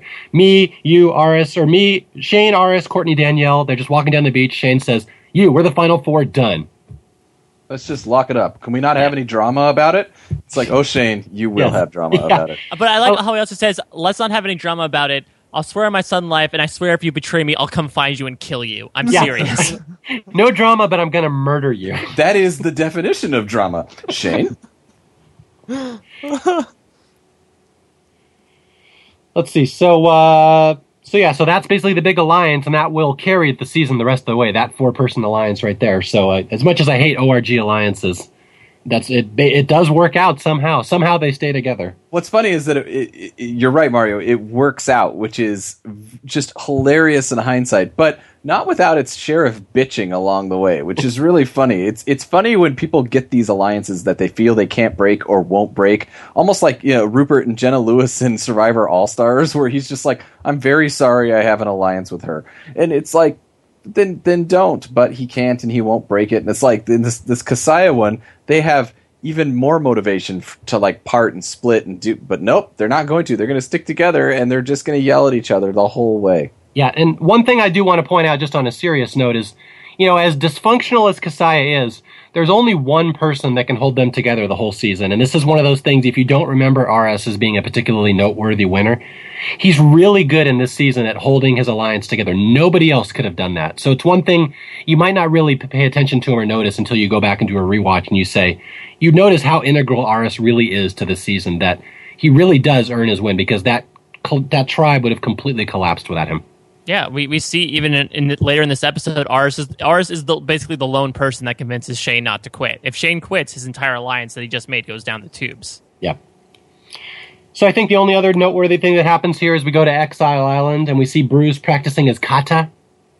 Did Did you notice? So I know in Vanuatu we talked about how Chad unzipping uh, his pants into shorts. It was definitely a sign of the times, fashion wise. I feel like we get another sign here that it's it was early, you know, early 2006 when this aired, with both Bruce and Shane wearing Livestrong bracelets, unironically on the island. I did not i did notice, that. the yeah. i noticed the live strong bracelet and I, I was like wow live strong oh lance armstrong your fall will come So anyway, rather than look for the idol, Bruce practices his kata because apparently he has a uh, a big fight with uh, the Cobra Kai in the All Valley Karate Tournament in a couple weeks. I like I like the, the the shot that they do, and they, they put it in the previously on segment as well, where they've got Bruce, uh, you know, doing karate moves on the island, and then they have a, a especially intense scene where he kind of, you know, does a thrust to one side with and, and yells and has his eyes all wild, and they immediately pan to like the evening where like it lightnings, as in you know he's he he has summoned the lightning or something along those lines, and it's like wow, powerful. All right, so we go to La Mina now, and I, it's noteworthy because something interesting is about to happen in La Mina. Is Sally's about to lose the spear? This is the Sean Cohen memorial scene, right? Yeah, Sean lost my spear. What's What's funny is that they have this. Sometimes, like you say, Mike, they left the open ended thing with Misty and the uh, idol clue in the first episode. Sometimes they'll they'll they'll introduce something and then they don't pay it off later. But this is one of these immediate payoffs where they have the spear, they talk about it, and they're like, "Now don't lose it." And literally ten seconds later, Sally loses the spear. It's like, well, that didn't take long. Well, I love that she accidentally shoots the spear into the water, and they immediately cut to a shot of the spear sinking, as if the camera was there underwater to catch this the whole time. Like, yeah, I'm sure Yeah. that's not an insert shot. Exactly. What the best part about it all is that they're like out in the raft. She goes, "I'm gonna do a test shot with this thing. Like, oh, let's do the let's let's do a, a, a test with this when we're out in the middle of you know wherever, however deep out they were. Instead of like, maybe I should do this in the shallow water right by the camp when I do a, a practice shot. She's not a spearer. now I have this like I have this thing of like she loses the spear but they didn't catch it, so then production hands her a second spear and says, "Sally, now you have to lose this one so we can get the shot." And really, again, that's the last interesting thing in La Mina. So let's go to the challenge. Terry- you can't- Terry- there's nothing- what's there to say? I mean, Terry Terry's one degree from going full Rupert. He just says he's very frustrated, but he doesn't actually go into the ocean. You know, that's so boring, ocean. Mike. Mike, I remember everything. I don't even remember that. Let's move on. Oh, here we go. A temp fight. Temp fight. All right. It, it is funny though because the lore of the Hawaiian sling that I think Rupert brought to the game, where yeah, it seems like the sling is an easier way to catch fish than the the than the fishing method, the fishing line that they got. I, I will admit that, but you know, it's just really funny that they're trying to fish, they're not fishing successfully, and Terry just looks in the camera and says, "I bet you we'd have like hundred pounds of fish by now if we had that spear." It's like possibly. You know, the Hawaiian sling is better at catching fish, but you know what else it's better at is being able to, to catapult it way down into the water and far away from you. Yeah, they, they would have had about 100 pounds of fish if they had about 200 pounds of hatch. I poked a fish, I caught a fish. All right, we're going to the episode two immunity challenge. This is where they have to transform, transport uh, a giant zombie head to the beach. And I remember I just wrote in my notes here, what the hell is the theme of this season? We have skull heads, giant snakes, zombies. What's going on here? It's Panama. Can you? Uh, it's the culture of Panama, Mario. Can you show some respect? I'm sorry. I'm sure Mother Panama is not smiling on this podcast right now. This challenge No. also took a lot of explanation from Jeff. He it seemed like there was just a lot of narration on what to do, and it was literally just pull your fucking boat to the ocean to the shore, and then put the skull on the on the on the body at the end.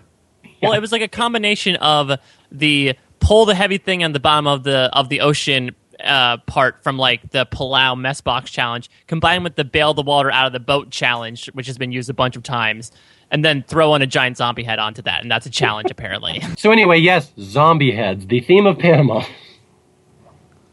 All right, so anyway, I, I have actually literally no notes for this whole immunity challenge. I just wrote transform giant zombie heads, and then I wrote La Mina wins. So that's how, how much of an impact it made on me. La Mina wins. I mean, it was a very straightforward challenge, but a couple things that that you get it out of here. First of all, this is uh, this is almost the first time you really see it. I mean, I know that Terry crushed the amulet challenge in episode one, but again, that was more based on luck than anything else. But you got to see this. You, he smashed it. Yeah, absolutely. He's a smasher. But also, Terry is Terry is going to go on an incredible immunity challenge run here. But even in these tribal challenges, Terry is down there at the bottom of the ocean dragging that anchor pretty much the whole time for La Mina, and I would say is one of the main reasons why La Mina won that challenge. Yeah, you know, Terry takes a lot of crap from the fan base. He's really never been that popular, especially with the internet crowd, but I don't think there's anything wrong with him. I think Terry's pretty cool. I mean, he's he's a good leader. They get a lot done on his tribe when he's there. He's good in the challenges. He's really not that far removed from Tom Westman. So it's, He's a, it's- he no, I, I disagree with that a lot. well, but- later later in the season, he's just not good at it, the strategy. He doesn't really get how Survivor works. But like He's- in the tribal portion, he's fantastic. he's not good at Survivor. Otherwise, he would he'd win Survivor. Yes, I, I agree. But in this in this tribal section, in this tribal section, yes, Terry is is very good as a leader of the tribe. I, I would want Terry on my tribe.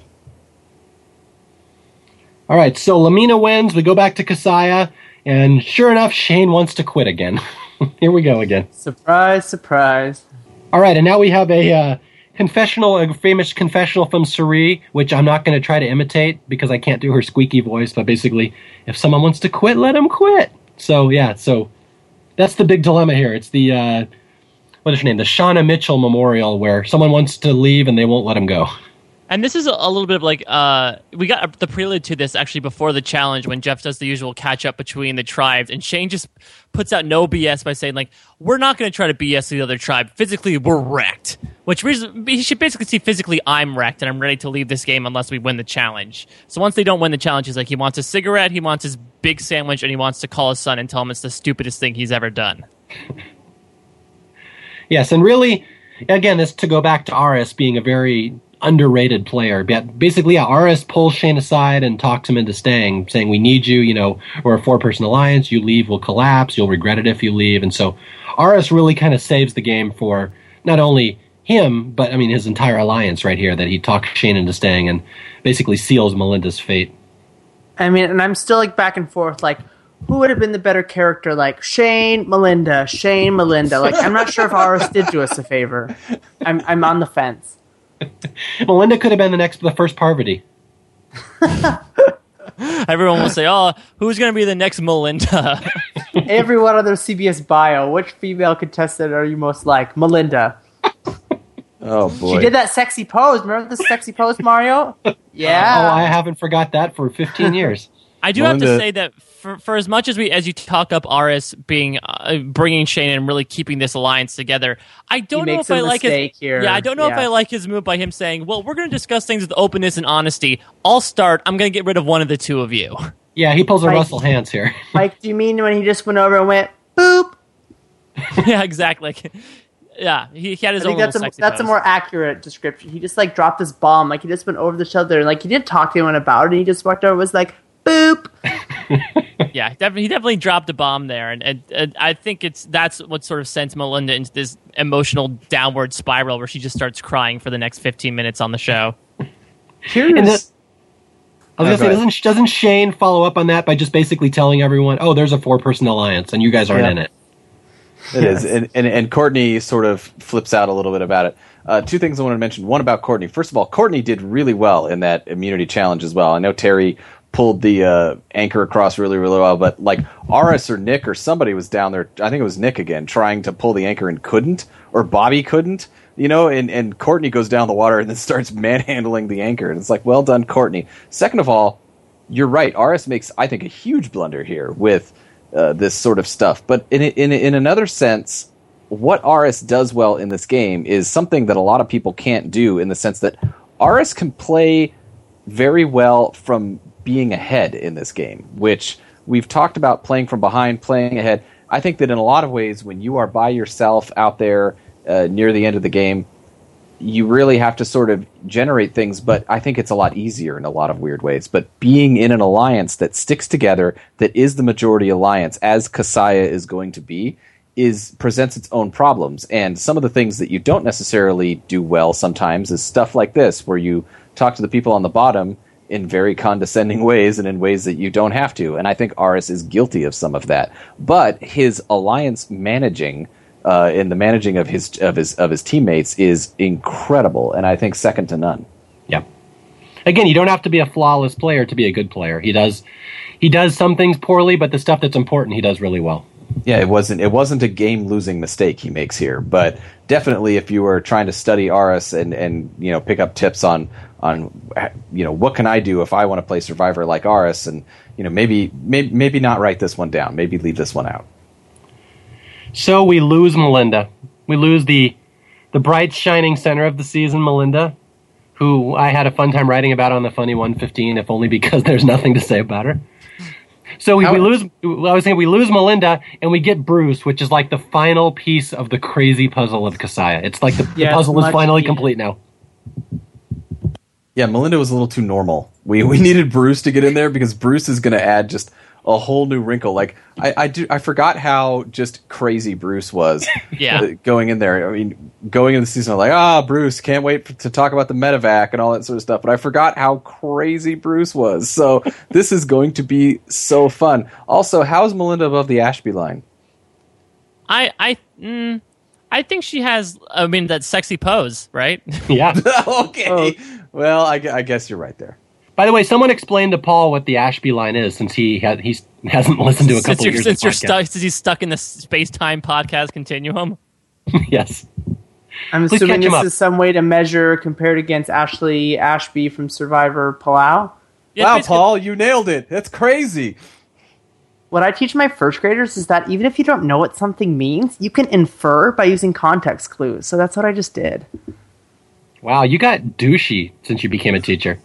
That's my douchey teacher voice. And you can't see the face I make with it right now, but it's really douchey too. And I did this the other day, and this kid's like, Mr. Asleson, he's like, why are you why are you making a face like that? You look Why do you weird. look- Why, why is your face like Danielle from Survivor Panama 12, Exile Island? I just put on the different Survivor characters. All right. Anything else to say about Melinda before we leave? I No, think I- I- we've already said more than enough about Melinda. yeah, I, I would say of the pre-merge players, I'd probably put I, Melinda is the one that I think is personally below the Ashby line. Uh, aside, sexy pose aside. All right, let's cut to episode three. This is where Bruce joins the Casaya tribe, and in Bruce's own words, I was like a gift from God to them. Oh man, oh man, this scene. So we start at night. It's raining. They have no water, and Bruce shows them how you can filter water through a shirt to clean it out. And then he But- admits, yeah, he gets he goes admits it gets ninety percent of the bacteria out. And then Cirie or Courtney points out there's still ten percent of bacteria left, Bruce. But I love that. Like th- this is the thing. Bruce has a, uh, the, one of the things I loved about Bruce the first time I saw him is that he has this crazy amount of experience, and I it's it's rare sometimes when we find these people that are inherently good at like surviving the elements. He's gone backpacking for so long. The fun thing about Bruce is that he lacks tact completely because as soon as he comes back, he's it's not like him. He, another poster would ask like, "Oh, do you have fire? Well, we should probably let's let's see if we can get water first, and then we'll focus on fire." Bruce is like, "What? No water? What do you mean no water? Go get the no, we, we need water. Here, here, here, get some t-shirts. Here we go. Here's water. Great. Now we make fire. Do this. I'm gonna go build some rocks. How's he going to build a rock? It's Bruce. He's been backpacking for Yeah. 30 years. He can build a rock. Why are you been asking questions? Why are you asking questions, Mario? Jesus. I've been teaching a class on building rocks for thirty years. like here's here's the thing though it's i think it's one of those those secrets in survivor. For the most part the water you can probably drink it without boiling it and you'll you'll more than likely be fine but of course people don't want to take any chances and they they're recommending them that they boil it because you know what if and all that sort of stuff. But i think that for the most part bruce just showed up and says i have a lot of experience. You could totally drink this water and it's fine.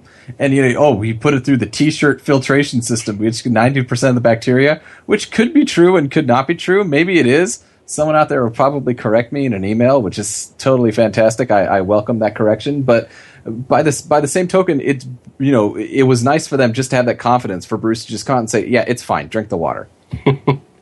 I like the juxtaposition here where Bruce says, uh, "The tribe reacted to me with great joy." Then we immediately cut to Shane saying, "I just want him to shut up." Ah, yes, I Casaya, and this is just—we're just beginning the long march to glory that is Casaya. It- It's always good to you know have a confessional where you where your confessional is just basically like, "Boy, they're really glad that I'm there." Yeah. yeah, I forgot how much Bruce is like Coach, but he really kind of is in a way. He's the expert on everything. He's done everything already.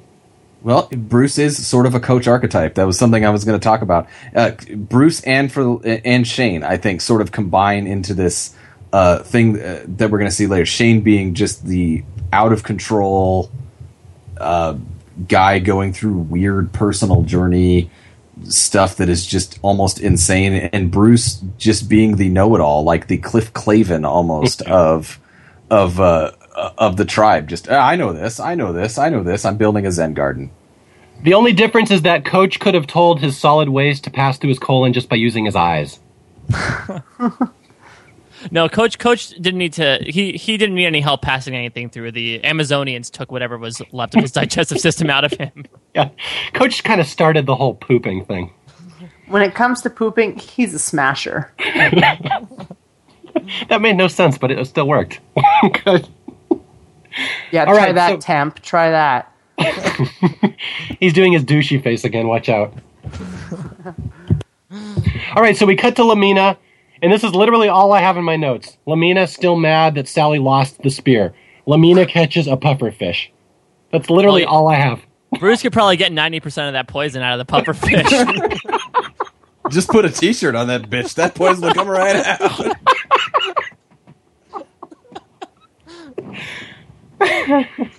No, but it's Oh, like every time you go to La Mina, it's like I feel like it's the same thing. Like it's the same scene that's been going on for like four episodes, and you just like get a little more chunk of it because it just it feels like it's the same thing again and again and again. Like you've never left La Mina.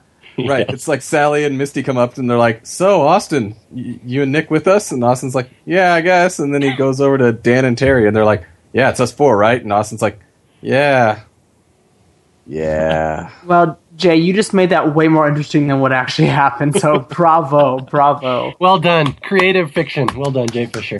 I, I, I am an actor. Thank you very much. All right, let's go to the reward challenge. And this is one that's actually pretty fun. This is a, an exciting, one of the more exciting challenges of the season where they launch those little wicker balls with a catapult or with a slingshot towards a balance beam, and people on the balance beam have to catch it as they jump into the water. Yeah, it's You know what the- sucks? You know what sucks? The two older women, you have Ruth Marie and you have Cirie. Two chances to have two older women fall off of that thing into the water, potentially head first. Do either of them get up on there? No, they're the launchers. F this challenge. Paul just dropped the mic and left. I'll be back. Bring me back at the immunity challenge when we get to drag old women through the sand. look, Paul. Ruth Marie's not a smasher, but she's a launcher. I mean, I can't. what's the role she was sucks. born to It play. still sucks. But this is like this. This is the survivor version of that game you play as kids, where you stand on the edge of the pool and someone throws a football and you have to jump in and catch it. Basically, right? Pretty much. Although, usually uh, the only difference is in this one you have Bruce being a total psycho nutcase, psyching himself up before the challenge. Did you notice notice that? No, I didn't. Yeah, rewind it and watch this again. Watch as they're getting ready for the challenge, and Jeff is explaining it. They kind of show Bruce off to the side, just glaring. He's totally trying to psych himself up for this challenge. It's kind of funny the look he has on his face. Either that or he's blocked. One of the two. All right. So anyway, this is one of the challenges that Terry just owns everybody, and Terry's fantastic in this challenge.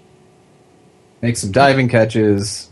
Yeah. Great. I mean, I mean, it's basically it's Terry, Shane, and Aras that are basically competing in this challenge. Everyone else is literally just set direction, Yeah, pretty much. And La Mina wins again. Yep, although I, I'm underselling it. This really is a very exciting challenge. It's close right down to the last shot, and then La Mina wins at the end. I think. Is it Terry that catches it? Probably. Yep. And uh, was it Ruth Marie that shoots it? Maybe. I'm going to give some credit to Ruth Marie. I, th- I think it is her, and I think she does something significant here. Yay, Ruth Marie. All right, so La Mina wins reward, and then as part of their reward, they get to send someone back to ex- to Exile Island. And one of the more heartless things in, in the season, right after Bruce has said how he loves being on Casaya, how it's great that he's there, they all get along, he's gotten so much done. La Mina's like, you know, fuck that, Bruce, you're going back to Exile Island.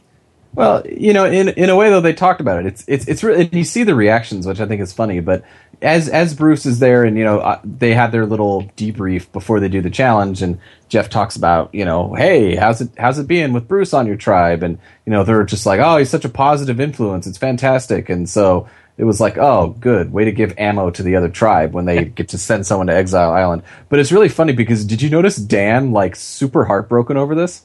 no. Yeah, Like- Dan's like, oh, I just feel so bad. you know, like like they were like, yes, send send Bruce. They're they're gonna crumble without him. Like they're like, drive the nail in. Yeah, Bruce, send Bruce. And you could just see Dan like shaking his head, going, "Oh, come on, guys, you you can't." uh, you can't. which is which is remarkable that a skeleton can show emotion. I mean, that's something interesting at La Mina. Yeah, the only interesting thing at La Mina is a living skeleton. Just to point out that we have lost our sponsorship from NASA. NASA is no longer sponsoring this Survivor Historian. So hey, it's awesome that NASA had a skeleton do a spacewalk however many times. Go NASA. Wow. Paul got super douchey when he was away. I have to say, Germany has corrupted you, Paul. Uh, what about Germany or Germany's past would corrupt me to make me a, a meaner person? Let's Oh, move God. on before I get in trouble. I feel like there's something burning inside of me when you're talking about that. Moving along. wow. Oh All right. my god. Yeah, as an attempt to get less awkward, we're going to go to Shane's thinking seat scene. so, yes, we This go is- down to Casaya, and this is Shane on his thinking seat. What I love about Shane is is is the outbursts that he has. Like sometimes they are like directed at people, you know, when he's just like, "And if you do this, I will kill you. I will come to your house and kill you." But a lot of times he will just have outbursts where he just yells, and it's not even angry yelling. Like I am super pissed off. He just he just it's it's almost like his voice needs to get loud at some point.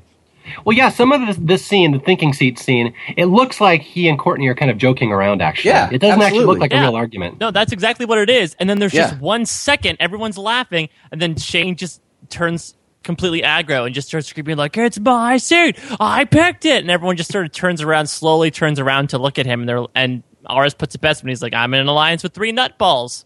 Uh, and uh, this is a very indicative scene towards at least one of them being that. Like no one's really even throwing up a fit. Like they're just like, "All right, man, that's that's that's your thing," and he's just like, "It's my seat. You can't have it. Get your own." And it was like, did do you have trouble like you know modulating the the volume of your voice? Like, did it just go on on to eleven there, and you didn't know? It's just very weird. But at the same time, it's Shane. It's Casaya. Well, well, well. Since the since the stump is a dead tree, I think Courtney was going to at some point try to roll it into the ocean. Put a heart around it. And, How pissed must Courtney have been that Bruce didn't die right there during his medevac because she could have drawn such a big heart around him? Oh, that would have been one of the most offensive Survivor images. Would be a, t- Bruce's dead body with a heart drawn around him. with a little Courtney- pine cone put at the at the little top of it there. Courtney doing at that yoga point, she would to have him. she would have had her fire toys at that point, so then she could have danced around with her fire toys. and singing. Stop! I'm dying. Stop! A beautiful image. All right, so in there we have a Cirie, a great quote from Cirie here, where she points out again she's kind of the voice of the audience. She speaks what we think, and she says she's watching Shane and Courtney fight again, and Cirie's like, "These are the people you choose to align with. How stupid is that?" So I do. Again, I also Cirie. do want to. I want to do a shout out because the last Casaya Tribal Council that was uh, Cirie's uh, Tribal Council. Where she, it, it- was it here where she talks about you know for all of you at, uh, watching at home, stay at home. That was oh, That the first fir- episode. That was the first tribal That was the first one. Oh, it was the first one. That's so good. By the way, that's such a Yeah. fun thing to say. Cirie invented her own archetype. We'll just say that. Yeah. Oh yeah. All right, and now we have I have another fight from Shane and Courtney coming up where they're about to have another fight over putting sticks in the fire. This is the Karen Grodel Memorial Flashback. You fight. had to invoke her name, didn't you, Mario? Yeah, someone to explain to Paul why why that's significant. Paul, you missed a lot. Karen is Mike's Gene. Oh, okay. Yeah, we had a lot of t- a lot of fun making fun of Karen and Tom and all the fights over someone putting a stick in the fire when they weren't supposed to, mostly involving Karen. So yes, she and compete, she can't compete with Jean though, because Jean's uh, in the game of life. She's the winner, so I don't know what that makes Karen, but smart. not. All right, so yeah, so we have another fight with Shane and Courtney, and and now, and now uh, Shane tells us, you know, I made a promise on my son's life that I would stick with Courtney, and now he's in turmoil because this is a big deal. He's made a promise that he can't break. Yeah, I do love that. If there's one thing you'll get from Shane is that Shane has no filter, so he is going to solilo- shaquila or soliloquize just his inner anguish and turmoil about how he has to be he has to be in this alliance because he swore on his son's life. Yes. I I, I want to like cut to you know after the season's done and Shane is at the couch watching the season with his son and son just turns and says, "Dad, you really put my life on the line quite a bit this season. Yeah. I'm just saying." Over Courtney, Dad? Seriously? And then Twila's son just sits next to him and says, like, join the club. yeah. All right, so and then we we have to go cut for our obligatory little thirty second La Mina scene. So we go over there, and Sally and Misty are flirting with Nick, and ah. Misty, Misty, I know, never mind. Fuck it. All right, so we go to the immunity challenge. This is where they this is where they dig in the sand for a bag, and they have to run back and uh, get to their mat with the bag, and it's very physical. And this is the the Bob Dog challenge, as I like to call it. This is one of the This is the- a monumental challenge. Yeah, yeah. This is a One of his- monumental challenge, especially for you know Jay saying about how we get all these different character types from this season. Like we get like a challenge like this that we will see many more times, and um, I mean we get some of it in Palau uh, with the the getting physical nature of challenges, but um, you know this added element of digging in the sand and throwing people around and stuff i- is one that we'll we'll Yeah. see again. And um, I mean Ruth Marie, older woman, throwing Yeah, I say- around, drug around. Oh, it is just like it is. In the words of Misty, it is orgasmic, and there's no rash about it. Wow. I mean, th- I mean, yeah, it's it's this physical altercation, but it's also funny. I Hmm. would call this one of the funniest Survivor challenges to date, outside of like the mixer challenges from Amazon and All Stars. Just because, I mean, we'll talk about them, but you have like sit on her Cirie, you have Aras using his like weird yoga techniques to loosen somebody's leg. You have the the the gif that was started on Survivor Sucks of Aras pulling something out of Nick's ass uh, little camera trick, and you have this ending where Bob Dog just just manhandles Ruth, Ruth Marie to win the challenge at the very last second for Casaya. Yeah, and again, again, this is one they did in in Heroes versus Villains, ended with with uh, Sugar getting her top pulled off by Sandra. It's just whenever they do this challenge, it's always uh, good TV. So I, I'm it's I think this is the the first one they really did it where it was exactly this format, correct? In Exile Island, Panama, season twelve, uh, Shrunken Head Zombies. Yes. Yes. All right, so let's go through the rounds here. Let's just kind of summarize for people who haven't watched it. Where Round one was two women versus two women, and I believe it was uh, Cirie and Danielle. Mhm. uh, against uh, Misty Oh, and Sally. somebody. Sally and Misty. Yeah, Sally, me- Sally, ne- Misty needs Yeah. socks. And basically, Cirie just knocks the shit out of everybody. Oh, that's awesome. That one that, that one shot where they're like like there's Sally, just boom, just knocks her out. All right, so yeah, Cirie wins the first round for Casaya. The second one is kind of interesting because as much as people remember this as being the Bob Dog Dominates Challenge, Terry actually kicks the ever loving crap out of Bobby Mason here. Terry locks him up into like a, a, a cradle, and Bobby can't get out of it, and basically Bobby's negated for the entire round as La Mina wins. Yeah, and then it's Nick against Bruce. yeah. It's, it's Nick against Bruce, and Nick. You know, this this is one of the one of the cleaner wins of the whole thing because Nick actually pulls the bag free and just runs to the runs to the mat. Like most of the most of the victories, it was they were tussling all the way, and then someone drags the whole pile over to their mat and touches the mat. But this one, Nick actually just gets the bag, and Yeah. well. But Bruce goes for like the tackle both times. I mean, this is a physical challenge, but they noted that like going down to the pit where they're digging for the bag, Bruce attempts to tackle both the guys on the other team and he fails. And then Nick gets the bag, and then Bruce, instead of like trying to just tackle him on the spot, you can see he like lets up because he's to go for some like flying ankle tackle, which he misses again. And you're like, Bruce, buddy, not to work. I've taught flying ankle tackles for 30 years. but yeah, I mean, again, I just wanted to point out that as much flack as people give Terry, he completely owns Bob Dog here, and nobody owns Bob Dog, so it's pretty cool. All right, uh, round three. This is one I just have Austin bullies Shane and wins the round for La Mina. Yeah, basically, it's it's Shane, Shane, Courtney, Aras versus Austin, Ruth Marie, and Dan. And Shane and Dan are kind of out of it at the start, and so it's bas- it's basically like like Aras gets the bag and tosses it to Shane, but then Austin tackles him, and then August, Austin just drags Shane over to the mat and wins it for La Mina.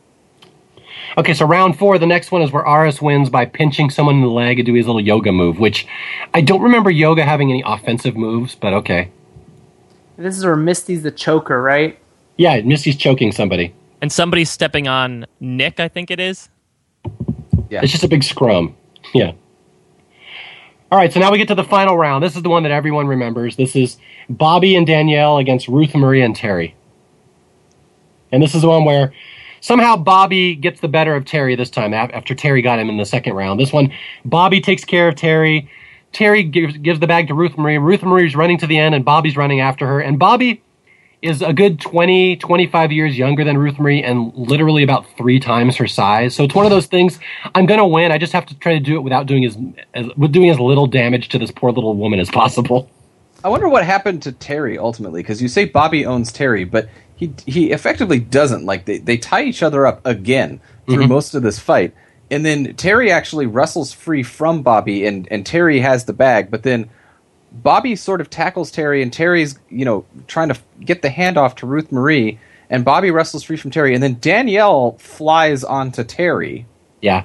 Danielle, which- I think, was more important than, than you think she was in this one. Right, it, and that's the thing is that you know the question is what happened to Terry at that point? Like, did he just hand the the, the bag off to Ruth Marie and just sort of say, "Well, that's it," and you know Uh, went with it, or did Danielle just? I mean, because Danielle basically went for Terry. Did she actually tie Terry up? Something that Bobby couldn't do in in some weird way, or or or what was going on there? But Terry was out of it because we have this really funny scene, the the iconic scene of Ruth Marie running for her mat and then Bobby dragging her over to his. But it's like you would think that if Terry were free, he'd run and try to put a stop to that, right? Yeah. It could just be one of those things where the round might have lasted like 15 minutes and maybe Terry was exhausted and just couldn't Maybe run. he was something. exhausted and couldn't run. Yeah, that's, Well, that's and if more what and if the you know the skull on Exile Island was inspired by Dan's head, um, I think the zombies from from the season were inspired by Ruth Marie's face as she's running towards Hey, Yes. come on. Be That's, an- nice. that's another popular Survivor Sucks GIF. Is Ruth I'm Marie? What are, trying- you, what are you running from? yes. I'm trying to make people remember her here, Mario. Come on. She reminds me of Tina, okay? Let's not badmouth Ruth Marie. yeah, but unlike Tina, I mean, Yeah. here's the thing. I also, yeah, I said it at the start that I think that most of the people that go pre-merge pretty much were the right people to go. I mean, Ruth Marie has had like two confessionals, and and you could say, hey, uneven editing from Survivor, but I mean, her one confessional was, Dan talked to me. Yeah. Yeah, she's not good TV, which is it's one of those things like after Ruth Marie gets voted out, there's a couple people saying, I really miss Ruth Marie. She added a lot to this tribe, but they never actually showed that during the episodes, and she's really not good at confessionals. So just she really is very forgettable. She may be more forgettable than than Melinda, and that's hard to do. And, and when you when you No, oh, go ahead, Mike. Paul.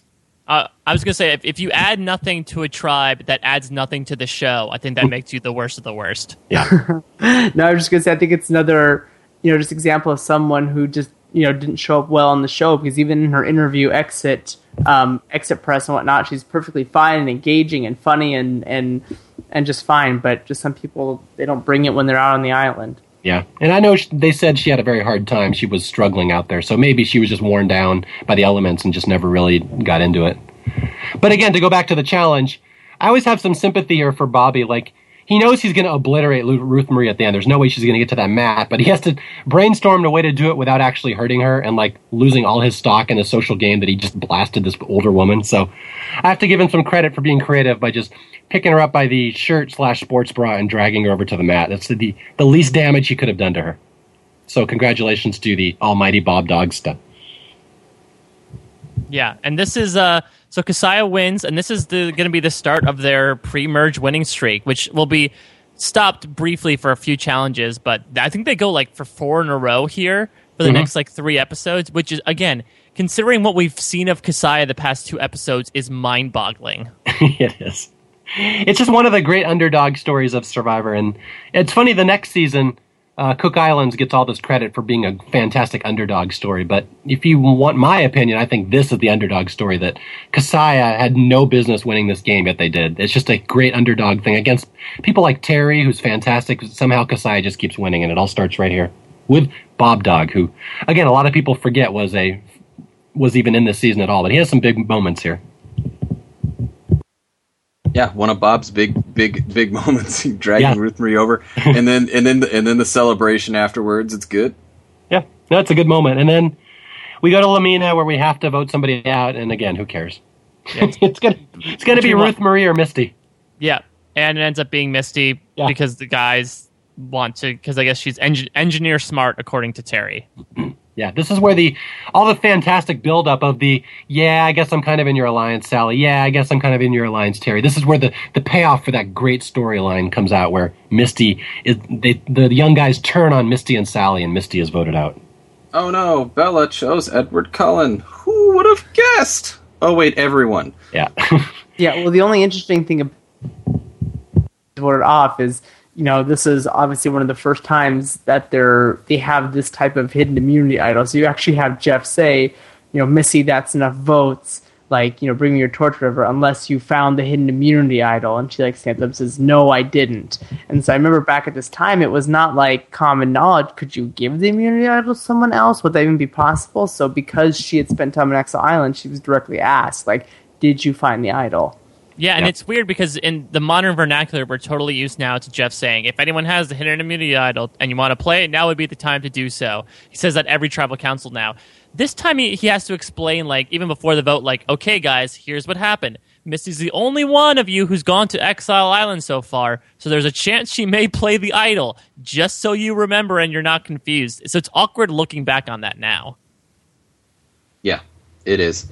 Um, and and my eulogy of, of Misty on her way out is yeah, Misty was a dud here, but production really liked Misty or the idea of Misty. I do know this that you know people have said that Jeff Probst was very high on Misty and thought that she could you know go all the way and win the game and basically because and I'm just going to say it now if Misty does not exist Parvati does not exist in this Yeah, game. I was totally going to say that. I think they wanted her to be the first Parvati. She had a lot of Parvati in her. And Misty, I have to say, over the years has been a trendy pick when people talk about second chances, who should come back and play again, who was underrated. Misty has always been a very trendy pick for that. Yeah, I think people have seen that too, that, you know, she could have been Parvati if she'd had a couple lucky breaks along the way. So she's been a, she's gotten her a fair amount of attention over the years for one of these players that probably should have gotten farther and just got unlucky. Yeah, I mean, she did say. I mean, she in, in one of the boring scenes that we've told you to skip. I mean, I, I promise you, if you skipped them, great, awesome. And I will just tell you that she did try to use the whole "I'm going to flirt with the guys" and do some back massages and sort of you know try to use the feminine wiles to go further in the game. Now, I'm not saying that that's all of Parvati, but it's it's the fact that she's trying to just use uh, a little bit of magnetism to, to kind of go further in the game, and then you know actually just use your smarts to undercut everyone. And she has the the she has the the tools to do that, but she doesn't do it obviously because everything's sort of locked in. But I think it was one of those things where they really wanted that archetype of a character to be there, and Misty didn't work out, but they were going to try it again. So they're going to try it again with Parvati, and Parvati doesn't do super well in Cook Islands with it. And then they were like, well, but Parvati had something, and I, I think that it was there was a lot of stuff that production saw that maybe didn't translate towards the TV, so then they bring her back again. Eventually, it it, it all works out for everybody involved. But that's uh, an archetype of a character that Jeff Probst in production really, really wanted to succeed, and Misty was the first, sort of. And let's point out that they do look very similar, except for the rash. Yeah, except for the, the nasty. Parvati rat. has a rash in a different place. hey, no, we're not gonna. We love Parvati. Anyway, one thing I wanted to point out is Jay. I think that was a fantastic point you just made. Although, just remember their professions. That you know, Parvati is a foxy boxer at the time, so it makes sense she'd be flirting with guys. Then you think of Missy, who is a missile engineer, which I think is even funnier. so Are yeah, we I mean, still talking about La Mina? yeah. I'm sorry, Paul. Wake up. We're done. I, I swear I'm done. That's it. Maybe All right, not yeah, so we- done because doesn't La Mina start off episode four now too? Uh, I believe they. Yeah, they do. Let's go to. Okay, we're on episode four because we got some. We got some Casa de Charmin. Casa de Charmin. what a thing. Anyway, uh, so how, how does this episode start out again? Well, we'll skip we'll skip the whole Sally is the odd woman out thing. I guess the more the most important scene we can take from La Mina here uh, is another uh, Dan thing, which is that Dan makes his final five deal with Ruth Marie, uh, which will come into play like, later. It'll come to pay off later on this episode, but it's something very interesting, and not a lot of people I think remember what Dan did in terms of scheming on Exile Island, but he's he's shown a little bit of game here in terms of bringing Ruth Marie into the fold of his all guy alliance. Not bad for a corpse. Not bad for a corpse. And it, it's funny because I guess when you think about it, they're talking about well, if we if if for some reason we get to the merge and it's five five, we need five people on our side. So uh, the math works out. It's just very jarring for the fact that they keep talking about the four and they've got their four, and the, so the first couple of episodes, these boring La Mina scenes, they keep talking about how they they've got their four, and then all of a sudden Dan's like, well, I was thinking about our fifth. And I was thinking that it would be Ruth Marie, and I was like, wait a minute, fifth? What? Yeah, it's weird that the, the I mean we saw it in episode one with with Cirie trying to make the pitch of like, oh yeah, you want to get rid of Tina because at the merge she'll be a powerhouse, and Dan's starting to really make the pitch about the merge in episode four, which is you know a good week before the merge happens. A lot of these people are really playing for the late game, like at day one, and we've seen that to middling effects across the seasons of Survivor. It interests me when people do so so early on, and how it sometimes pays off, but as we see in the case with Dan, it's going to not pay off within the, the next three day cycle. I think we lost Mario. Oh no. Oh, It's I fine. thought just finally he's been quiet. Oh boy. Ooh. I'm marking the time here for Tim. Uh, Yeah, I know I've been going in and out as well. Yeah, that Yeah. Just, that was weird. I just dropped the whole call. Just dropped on me. Everybody was gone. Yep. Uh, we, we talked a little bit about Dan and, and trying to get bring Ruth Marie in, so we're good there. So if you want to just continue with the segment, say segment. Okay. Um, let's see. okay, I'll just uh, go into the fight that they're about to have over work effort. Work ethic. Okay. All right. All right. So we uh, go back to Casaya, and hey, guess what? We're about to have another fight. This time, the Casaya men are out hunting for food, and they come back and they see instead of working or building the fire or doing something important, Courtney is over doing yoga on the beach. And here comes another fight. That's So this little one- bit- I was just going to say before we get in and discuss this fight more, I remember being so distracted by this scene because they're lying. I think it's Danielle's lying in the the shelter with Bob Dog. I'm like, what are those like those blankets they have, or like what is that? I was so distracted. Kind of find out it's the towel that they're going to win a little bit later on in the challenge. That was totally spoiled for me. But anyway, yeah, the fight. Oh, didn't realize that. This is why you brought me back because did the temp bring it up? Uh, no. We didn't actually bring you back. You brought yourself back. Well, aren't you glad I'm back? This is why I brought myself back. this is why I stepped in. Paul, Paul's like a gift from heaven. That's Also, it's- right. It's an inordinate amount of snails that are being eaten this season. I must point out. Uh, and Does you think Courtney draws a little heart around each snail before she eats it? yeah, that Before that, they that roll well down her throat. All right, so yeah, so this is the big fight where it's Aras and Shane come back and they just go off on Danielle and Courtney for not doing as much work as everybody else. Yeah, and he I love- basically. Go ahead, Jay. No, no, you go. I was just gonna say, I just love how I love Courtney Courtney's Courtney esque response of where Aras brings up the situation of like, hey, if you vote off me, Shane, and Bruce, if you would you fall asleep and the fire would get out? And Courtney just responds like, that's a stupid question. Yes. so anyway, as as Casaya is going at it for the fifteenth time in the last three episodes, off to the side you see Cirie just laughing because she tells us, you know, I was supposed to be next after Melinda, and they just kind of forgot about me now. So Cirie's like, I'm just going to sit back and let them go at it, and I'm just basically going to have no drama. She's like, it's constant drama around here. I love it, love it, love it, love it. And again, she's we're going to see the mindset of Cirie here, why she's so dangerous because you forget about her and she can just stir up trouble around her. But I will say, to the to the benefit of all of us, because we got so much more of of Cirie, it's a good thing that Casaya did go on a winning streak. Because if they didn't, I think she'd be in trouble. I, I agree. Yeah, absolutely. Um, but something that I love the inherent. This is a human thing, and it happens here where they attack Danielle because what happens is they want to move the fire pit. So Aras is talking about how like he does things, Shane does things, and, and that's how it goes. And Cirie's a workhorse, but then Danielle and the the other people don't really do things. And so what's funny is, that they move the fire pit out, and then Cirie is starting to dig the hole with the shovel.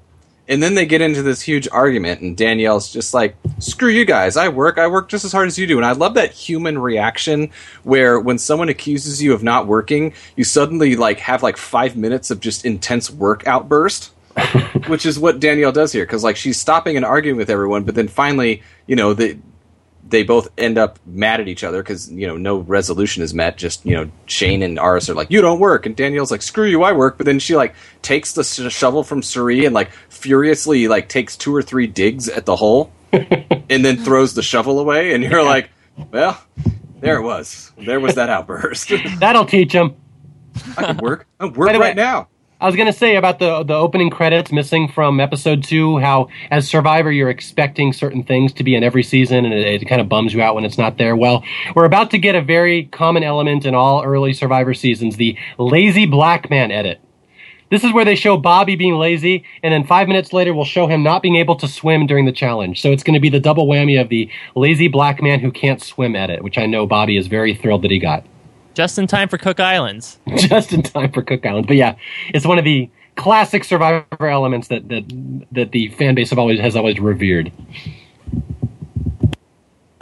Speaking of which, we're going to go right into the reward challenge here. This is the uh, the floating puzzle pieces where they swim out and get the puzzle piece, and they have to match them all up. what I love about this challenge more than anything else, and and, and tell me if you agree with me with this with this or not, but as the challenge is going, it seems like Jeff is praising La Mina for the fact that like they seem to be keeping calm, they have a steady lead. He praises Sally because Sally sort of figures out because the whole trick with this puzzle is you have to unclip a gigantic triangular puzzle piece and put it into this board, but you have to like get the piece in and muscle it in and these pieces are really heavy but sally does the thing where she puts part of it up and then goes inside and sort of uses her legs and you know just the pulling rowing movement of like pulling the piece in and that sort of sets everyone up for success later and you know it seems like he's praising La Mina praising La Mina lamina's a little ahead he's praising lamina Casaya wins Yeah. Well, and I, and I love that he says like yeah, because he says like La Mina putting Dan and Sally on the puzzle. Casaya is just kind of doing their own thing. It doesn't really matter. But oh, I oh I guess they won. All right, Casaya wins. yeah, it, it's clear. I mean, clear from the start that Probst favors La Mina. Lamina's got all the types of players he likes. Yeah, I can't agree with him on that one, but more power to you, Jeff. Uh, the first time and last time Jeff Probst is ever wrong. yes. So anyway, yes, Casaya wins. They get the puzzle, despite Bobby being shown not be able to being able to swim. Uh, so yeah, then we. Uh, this is the first time that a member of La Mina is going to be sent to Exile Island, and out of uh, retribution for for La Mina sending Bruce last time, well, Casaya is going to do the same thing. We're going to send your leader. So they send Terry to suffer on Exile Island, and this is what I love. We immediately see Shane laughing at Terry. Classic Shane. He's laughing And, at uh, Terry, and then and then he also has like little confessional before, and he's like, "I bet you Terry's miserable out there." Yeah. Yeah. And Casaya wins the spoiler towel, as Paul alluded to earlier, which is a part of this general bathroom shower set provided by Charmin. Casa de Charmin, as Jeff pronounces it. It's the Casa Casa de Charmin, The Casa with de the Char- sign and everything. Yeah, I was gonna say, like he says, the Casa de Charmin will be delivered to you, and I'm like, "Oh, Jeff, you trickster! What a fun thing you just said!" And then it comes and it literally says Casa de Charmin on it. You know, I always like Survivor when it's cheesy and corny, so I got to Oh, give yeah. them credit. That's- Oh, yeah. I miss stuff like that. So anyway, there, there's a lot of things to talk about here. Uh, do we want to talk about Exile Terry, or do we want to talk about Casaya and the Casa de Charmin? We can talk. Uh, we neither can sum up. La Mina, neither La Mina. Yeah. well, I could say we could summarize, you know, Terry on Exile in about 20 seconds, so you can feel free. All right. This doesn't belong in the Panamanian jungle. Wait, what's his quote? He's got A something in fat, there. fat freaking city. Yeah, fat freaking city. Wow. So yes, Terry. Terry finds the idol. In case you've never seen the season before. But even back then, oh my gosh, the fourth episode, the idol has already been found. Oh my god, this happened fast. Yeah, no, I agree. It happened fast, but you know that that idol was. I mean, that was freaking hidden. Like it was buried a couple feet under the ground in a box. Like, well done. yeah, No, no, I they had to work. Yeah. Though I think Terry benefited a lot more from Sally in a variety of ways, but the most being that he got to read the day one clue and he saw that Y has now been put in quotations. so it's not like he had to memorize, he had to listen to Jeff Probst and then just try to figure out what Jeff is hinting towards. Well, I wonder they didn't show because when Bruce went to Exile Island for the next couple of times, they they showed him like over where that skull is. They they had the just the map and the and the clue on there. Did did they have it written the first day for Misty, or did they literally just leave her with nothing? I bet they had it written.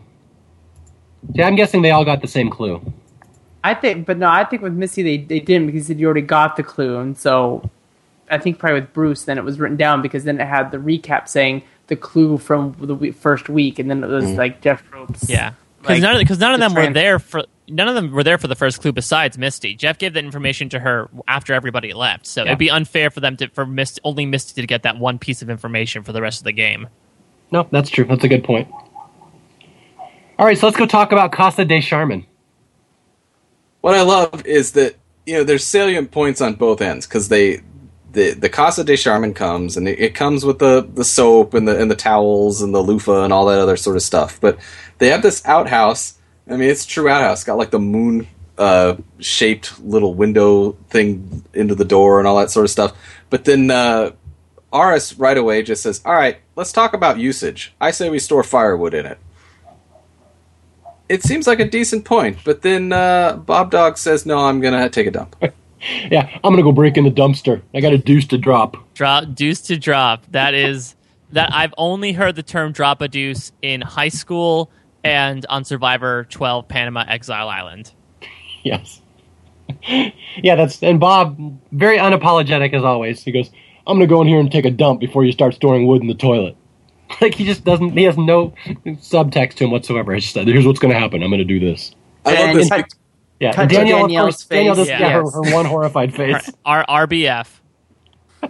He's not a gentleman. I can't stand the fact that he's not a gentleman.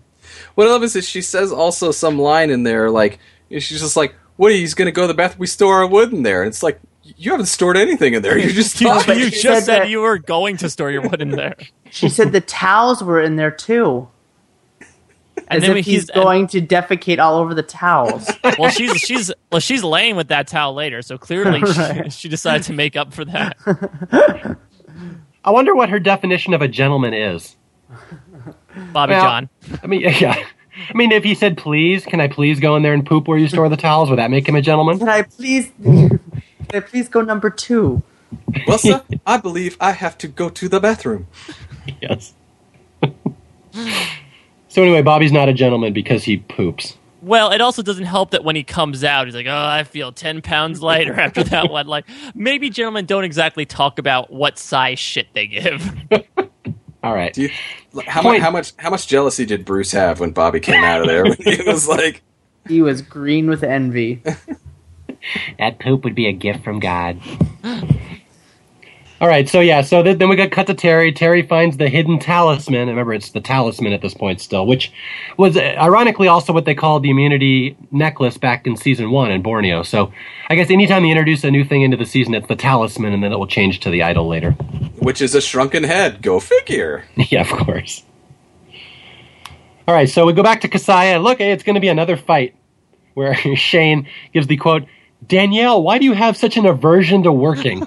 I just I love these Shane moments because they'll just be having a normal conversation, and normally any normal or passive or passive aggressive person will like they won't say anything. They'll just internalize the comment. But Shane always will say something, whether it's this or like in the next episode, he's talking with Courtney and he's like, he just he's like, no, you know, I'm I'm just I'm just trying to think out loud. You have to stop sniping at me. Like Shane will not internalize any sort of com- com- comments that he has towards these people, and Well, and it's com- like it's he says it, and then she's like, "What?" And and you expect to be like, "Oh no, nothing," and walk- he goes, "An aversion to working." He, like Paul, Paul. enunciates. Paul, Paul, what do you what do you say? What are you babbling about, Paul? Uh, and poor Cirie. I love again. Cirie is a fantastic narrator here, where she Shane asks her like again perfect editing. She answers like, "Well, Cirie, what do you think?" And it cuts to immediately to Cirie be like, "Oh man, I should have just I should have just walked away. I, I, I that should have been my my cue to leave." But instead, she tries to play off the political answer of like, "Well, Danielle does not work as hard as some other people on the tribe." Yes. But she does work some. yeah. Speaking of a wishy-washy answer that adds nothing to anything, then we cut to La Mina, and nothing happens there. No, well, La Mina Lamina's an interesting situation. They had actually kind of a, a, a tiny entertaining moment before, like right after the challenge, where everyone's like, "Okay, even though Terry's not here, we're all gonna clean up camp and make things gr- great for Terry." And then it immediately cuts to like Dan saying, "Let's get," or like Ruth Marie saying, "We need food," and Dan saying, "Let's make fire," and Austin saying he wants to take a nap. so it's clear that like Terry really is the, the unifying force there, and they can't make any decisions without him. It's funny until you just said that I didn't remember Ru- Ruth Marie was actually still in the game. Yeah, I thought we'd left her behind. All right, so we cut to the immunity challenge here. This is one where they fill the barrel with water and they raise the person up. It's who can, which tribe can bring the most water back first, and then raise their person up to get a flag. And this is kind of a fun one. Uh, this is a very close one again, like the uh, slingshot challenge a couple episodes ago. It's very close, and it, and it literally just comes down to the fact that you know Austin took too long at the very end to, to pour the water because he was being careful with it. But it's just really funny because the star of this of this challenge it really is Sally, who just flies through this course, and they you know Jeff of course is praising La Mina for you know their quick work of the course, and then Casaya wins. I know it's the same thing. Well, because Ruth Marie, she's not a puller. No, she's just And- a sitter. That's all you have to do, right? Yeah. Yeah, Well, they she's- sit, but they have to pull the pin out. and oh, she's okay. she's Now, not a a sitter, puller. a smasher, a puller. No wonder she goes home this episode. But I always like challenges like these when you know everyone has a different role in in the game. You have people doing different things, and I think that's always you know interesting when you can have people in a role that you know best suits their you know their skills, whether you know it's smasher, puller, sitter, whatever. But It's the Dara Johnson Memorial Challenge. Just sit there. Uh, Exactly. and, and and when after the after Casaya wins the challenge, Aras throws the bucket of water on Bruce, but I don't think it has as much uh, sexual tension as Colby and Jerri did in Australian Outback. Was it Bruce or was it Bobby? Well, he he does one to Bobby. He might do one to Bruce too. I know he does throws one on Bobby.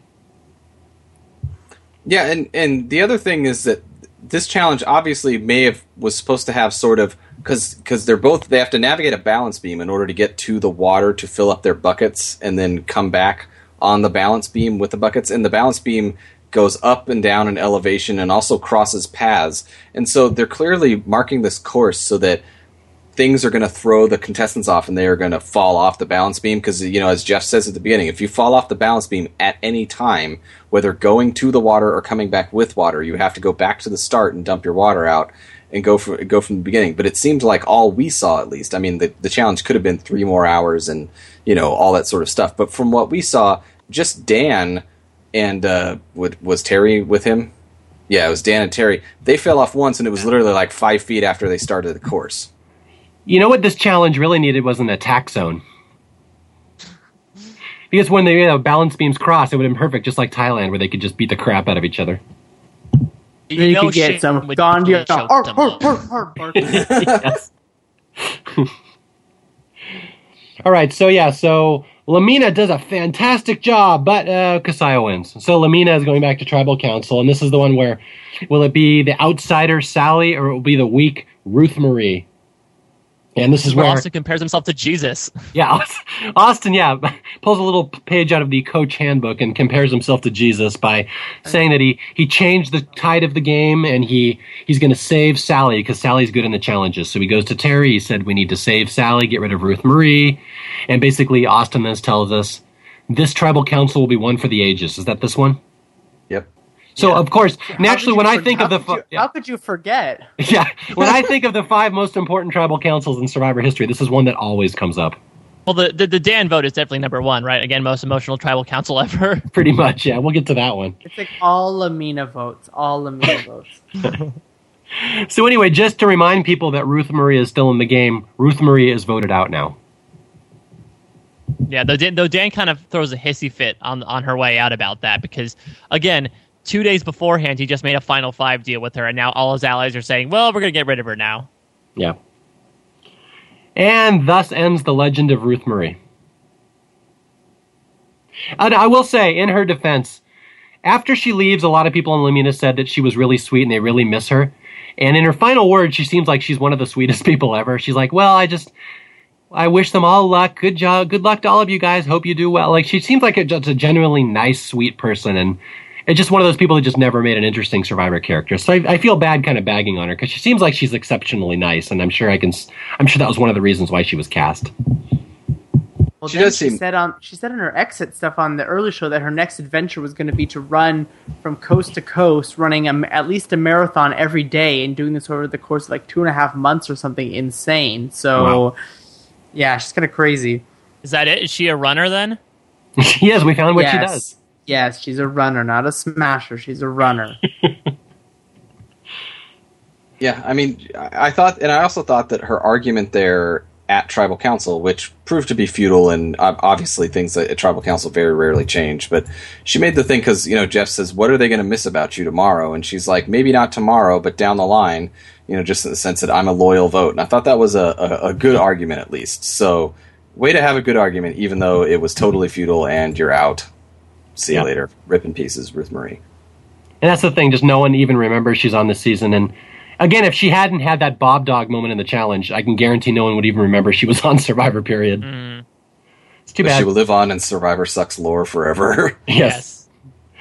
All right, we're going to move on to episode five here, and I have to point out, three of us four have watched five episodes and have done the research. One of us has not. So you're about to see the genius of Mr. Paul Asleson, the original temp. He's going to talk about episode five off the top of his head without actually researching it. Oh boy, I hope I can keep up with you guys.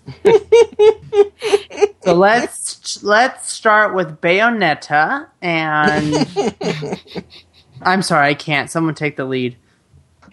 All right, so we start with Sally. Blah blah blah. I was spared. I'm grateful. Anyway, La Mina. let's go. Let's go say La Mina. Let's go back to Casaya now. Let's do, let's do the Zen Garden. Yeah, Bruce's Zen Rock Garden shows up here because Bruce has decided that what Casaya needs is beauty. Well, I also love that he kind of infers of like how he's purging the inner demons both in camp and apparently within his tribe members as well. yes, And then immediately also the- cuts to yeah, Aras, Shane, and Courtney around the fire, both complaining about things, and then also ended up complaining about Bruce with the Zen Garden. yes, that is how Bruce will bring harmony to the group by giving them something to all bitch about. Yeah, so then Bruce goes back to camp. Aras confronts him. Why are you building a rock garden? We don't need that. Bruce says, uh, You insulted my honor. And we get this big fight, yet another fight. Surprisingly, not involving Courtney or Shane in some way, which is kind of interesting. And then we get an interesting confessional where Aras says, You know, I'm the youngest person here, but I feel like the, I'm the only grown up. I'm the only one holding us together, which is kind of an interesting thing. which is true. He is. I He mean, is. it, the whole scene is really funny because you can see Bruce really working on this rock garden, and then what is it? Oh, Aras he tries to call Bruce over by basically saying, "Hey Bruce, we have a real dire situation with the fire over there." And Bruce just looks and says, "Go get wood." Yeah. Go get firewood.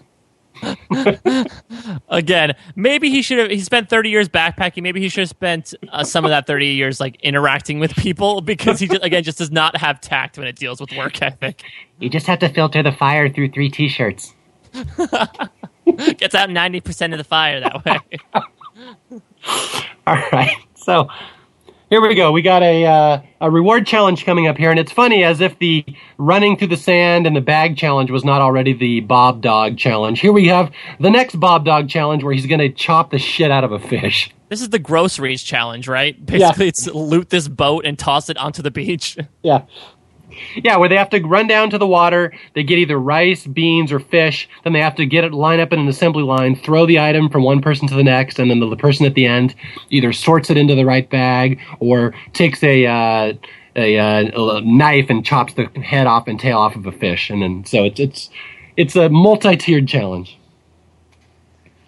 So yeah, so basically what happens here is that you know they, they for the first little bit they they basically toss the bags of rice and the bag of beans into the thing. So the the real challenge is basically trying to toss fish to one another, almost like Pike's Place Fish Market in Seattle or something like that, where it's like but these fish are huge and and they're fish. They're unwieldy and slippery and all that sort of stuff. And so you get some some instances where people biff the toss and then they have to go and collect, retrieve the fish, and then and then uh, chop it off. Well, Casaya's got Bruce at the end of the assembly line, and La Mina has Terry at the end of the assembly line. And the person at the end of the assembly line has to take a cleaver and chop off the head and chop off the tail, and then take the body of the fish and put it into the box. And they have to get like six fish or so, and to have eight total items.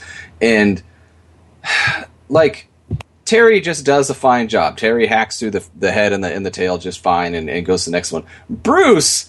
I mean, I thought Bruce was going to kill himself on that first Yeah. fish.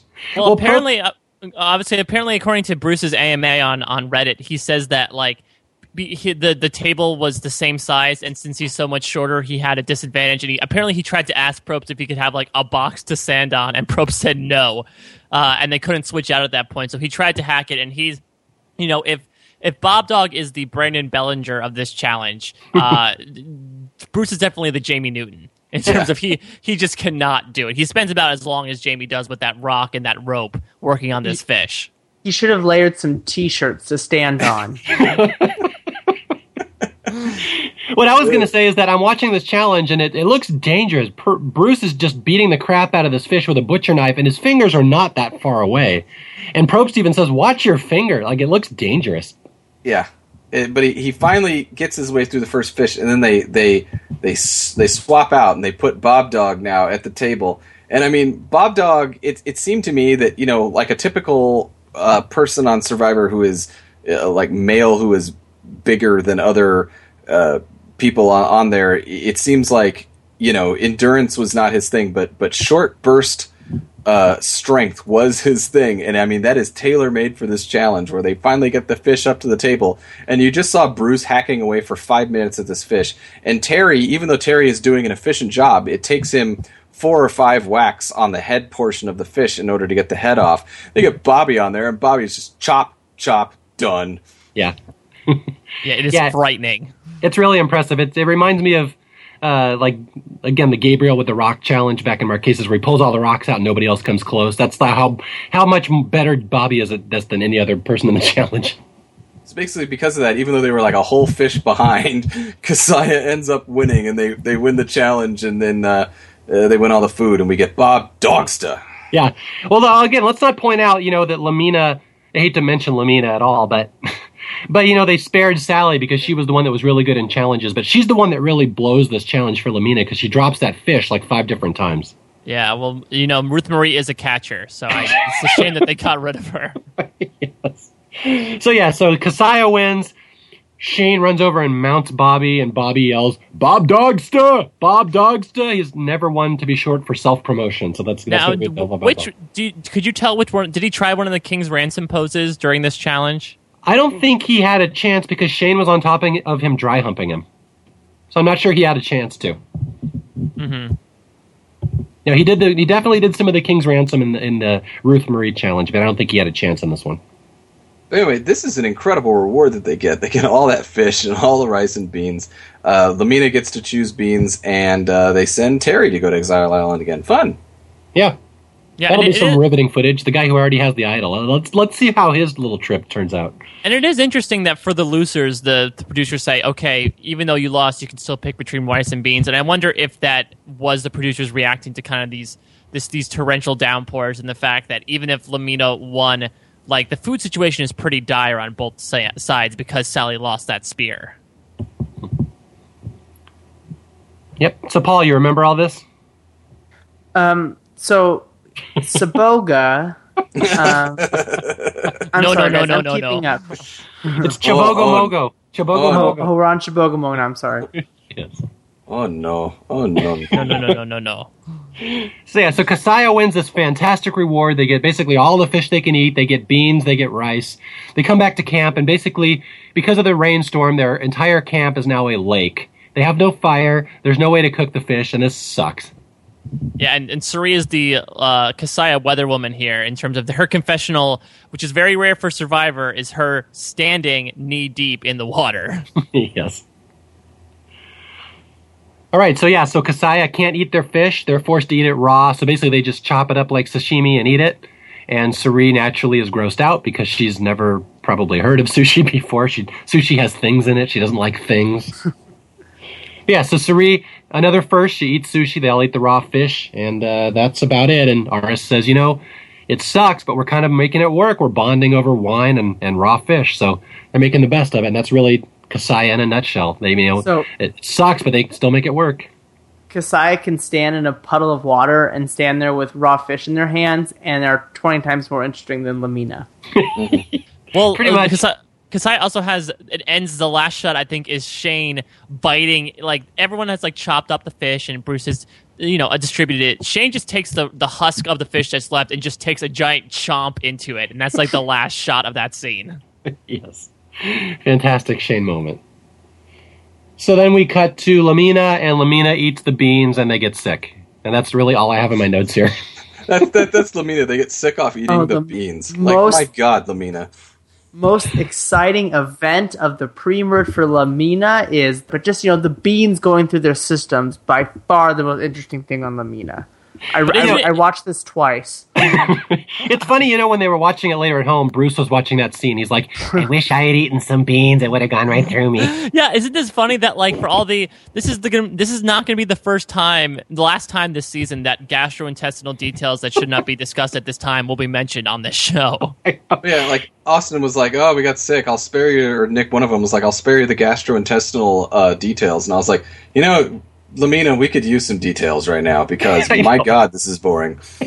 Austin looked so bad when he was like laying there dying that Courtney was already starting to draw a heart around him. And he had to be like, shun, shoo her away. I'm not dead. Oh, but, But then we go to Casaya and we Yeah. get like one of the best scenes ever. So you know, Oh, all my good. God. Nighttime at Casaya. This is uh Bobby is pissed off. He's trying to get into the shelter to sleep. He can't there's no room for him. It's raining, he has nowhere to sleep. He's pissed off. So he grabs a bottle of wine, the last bottle of wine that they won in the challenge, and he goes into the outhouse to basically get drunk out of spite of everyone else. and Bruce is there. Or And Bruce, is there. Bruce, yeah, Bruce has already either.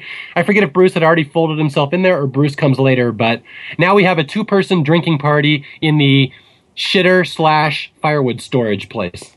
And It's- we we do get some semblance of I guess strategy here, and we we haven't touched too much upon it with Sally, but Sally has basically told us in the past couple episodes, like, look, if I make it to the merge, I'm jumping ship from La Mina. And now we're starting to see that Bobby is feeling the same way. So it's also weird that again we're, we're talking about these pre-merge strands that really end up not coming to fruition in the post-merge, which basically becomes becomes like Kasai versus La Mina. It's interesting to have these little tidbits here where Bobby and sometimes Sally are like, well, you know what? I think I'm going to turn on this tribe because they're not treating me well. Which Yep. is which is funny because you know Bobby is the one, and I would say Misty was the half in the sense that Misty is the the proto Parvati and maybe could have done something, but she didn't, and she turned out to sort of dud out. But like Bobby to me is the standout of all these pre-merge boots. But the thing is, is that for all of the standout that Bobby is, and as much as we love Bobby Bob Dog Mason, and and we do, he was correct to go because in this scene he's talking about flipping on his tribe, and so the tribe getting rid of him was the right call. Yeah, and that that'll come up later in the episode. That you know, people look back to Exile Island season twelve, zombie head shrinking zombie uh, skeletons, and they think, oh, Bobby got voted out because he was lazy or didn't do any work or because he you know drank the wine. But that's not really why he gets voted out. He gets voted out because they're worried he's going to flip and join with all the young guys at the merge again, which is a totally valid reason to vote somebody out. And I also I also liked the irony of the fact that both Bobby and Bruce are in the Casa de Charmin here, and basically the Casa de Charmin is the doom for both of these gentlemen. it is. That's very Yes, the, true. the toilet. Did you- will will Did get you the call him Bruce in. gentleman? Gentleman, yes, he did. He, but he's not a gentleman. I can't stand that. Uh, Danielle face. Danielle is not impressed. Yes. And we should we also have to mention that Bruce and Bobby make a little pact here they will never vote one another out. Which adds nothing to the season whatsoever. But Yeah, it's a nice considering that, little- considering that again, this will pay off in about twenty minutes. Yeah. yeah, that's like Skinny Ryan and Lil vowing never to vote each other off. Yeah, but it, but they do hold hands. Oh no, that's that's Burton and Lil. Never mind. yes. So anyway, yeah, they have their little nice drunk moment in the outhouse. They take the last bottle of wine, and the next morning we're going to get one of the most famous fights of the season, where uh, Courtney wakes up and she's looking around and she can't find the bottle of wine. What happened to the last bottle of wine? And That then would be Bobby so comes wrong. and says, and then Bobby comes and says, "Oh, I drank it." Yeah, I know. Bobby's Well, well, great because he, he, he doesn't even try to hide it. And, and well, first, it's actually again this these scenes I forgot are so friggin' well edited because you have this Courtney thing, and then you have Cirie on like the camera follows Cirie on the search to figure out what's going on, and she walks into the Casa de Charmin to get some soap, and you see Bruce lying at an exact right angle with his legs just stuck straight up on the wall of the Casa de Charmin, and he comes stumbling out with a bottle of wine, and it's just amazing. I've taught a class on bathroom sleeping for 30 years. I was the inspiration for the pursuit of happiness. Wow. That's good. All right, so yeah, this we get the fight where uh, you know Courtney tries to confront Bob Dog, which is not going to end well for Courtney because he doesn't care. She's like, "So you drank our wine? How do you feel about that?" He's like, "Well, I feel swell about it." I don't, I don't feel bad that I drank your wine. Yeah, that's I feel I feel bad that I drank everyone else's wine, but I but I don't feel bad the fact that I deprived you of wine. yeah, That's, that's so one of the, cold. the And her great face smackdowns, is yeah. awesome. and then what does he say? Confessional that she's one of the top. How many annoying One of the, people one of the in two, history two or the- yeah, two or three most annoying people in the whole world. in the history of the world? And then another great Bobby quote here: "She definitely had a right to be mad. I just didn't want to hear it." So there you go. So yeah, Courtney was right, but whatever. I don't care. So it's basically just Courtney nagging her, nagging him like she does with Shane, but Bobby won't react. He won't. He won't uh, commit to a fight. So he just kind of ignores her. So it's it's kind of a funny little scene with Bobby doing Bobby things and Courtney doing Courtney things. I mean, and again, if you if you connect this back to episode two, ours is let's have an open forum here, and Shane flat out says there's a four person alliance. You got to have the feeling that Bobby and Cirie and Bruce are feeling a little bit like, well, fuck them. You know what? Yeah. If the, I, I'm not going to be. I'm not doing anybody any favors if they're just going to vote me out anyway. So Bobby, I think Bobby is definitely kind of done with with this tribe at this point. Yeah, and the scene ends with the, the empty wine bottle on the ground and Courtney drawing a little heart around it in the sand. All right, immunity challenge time.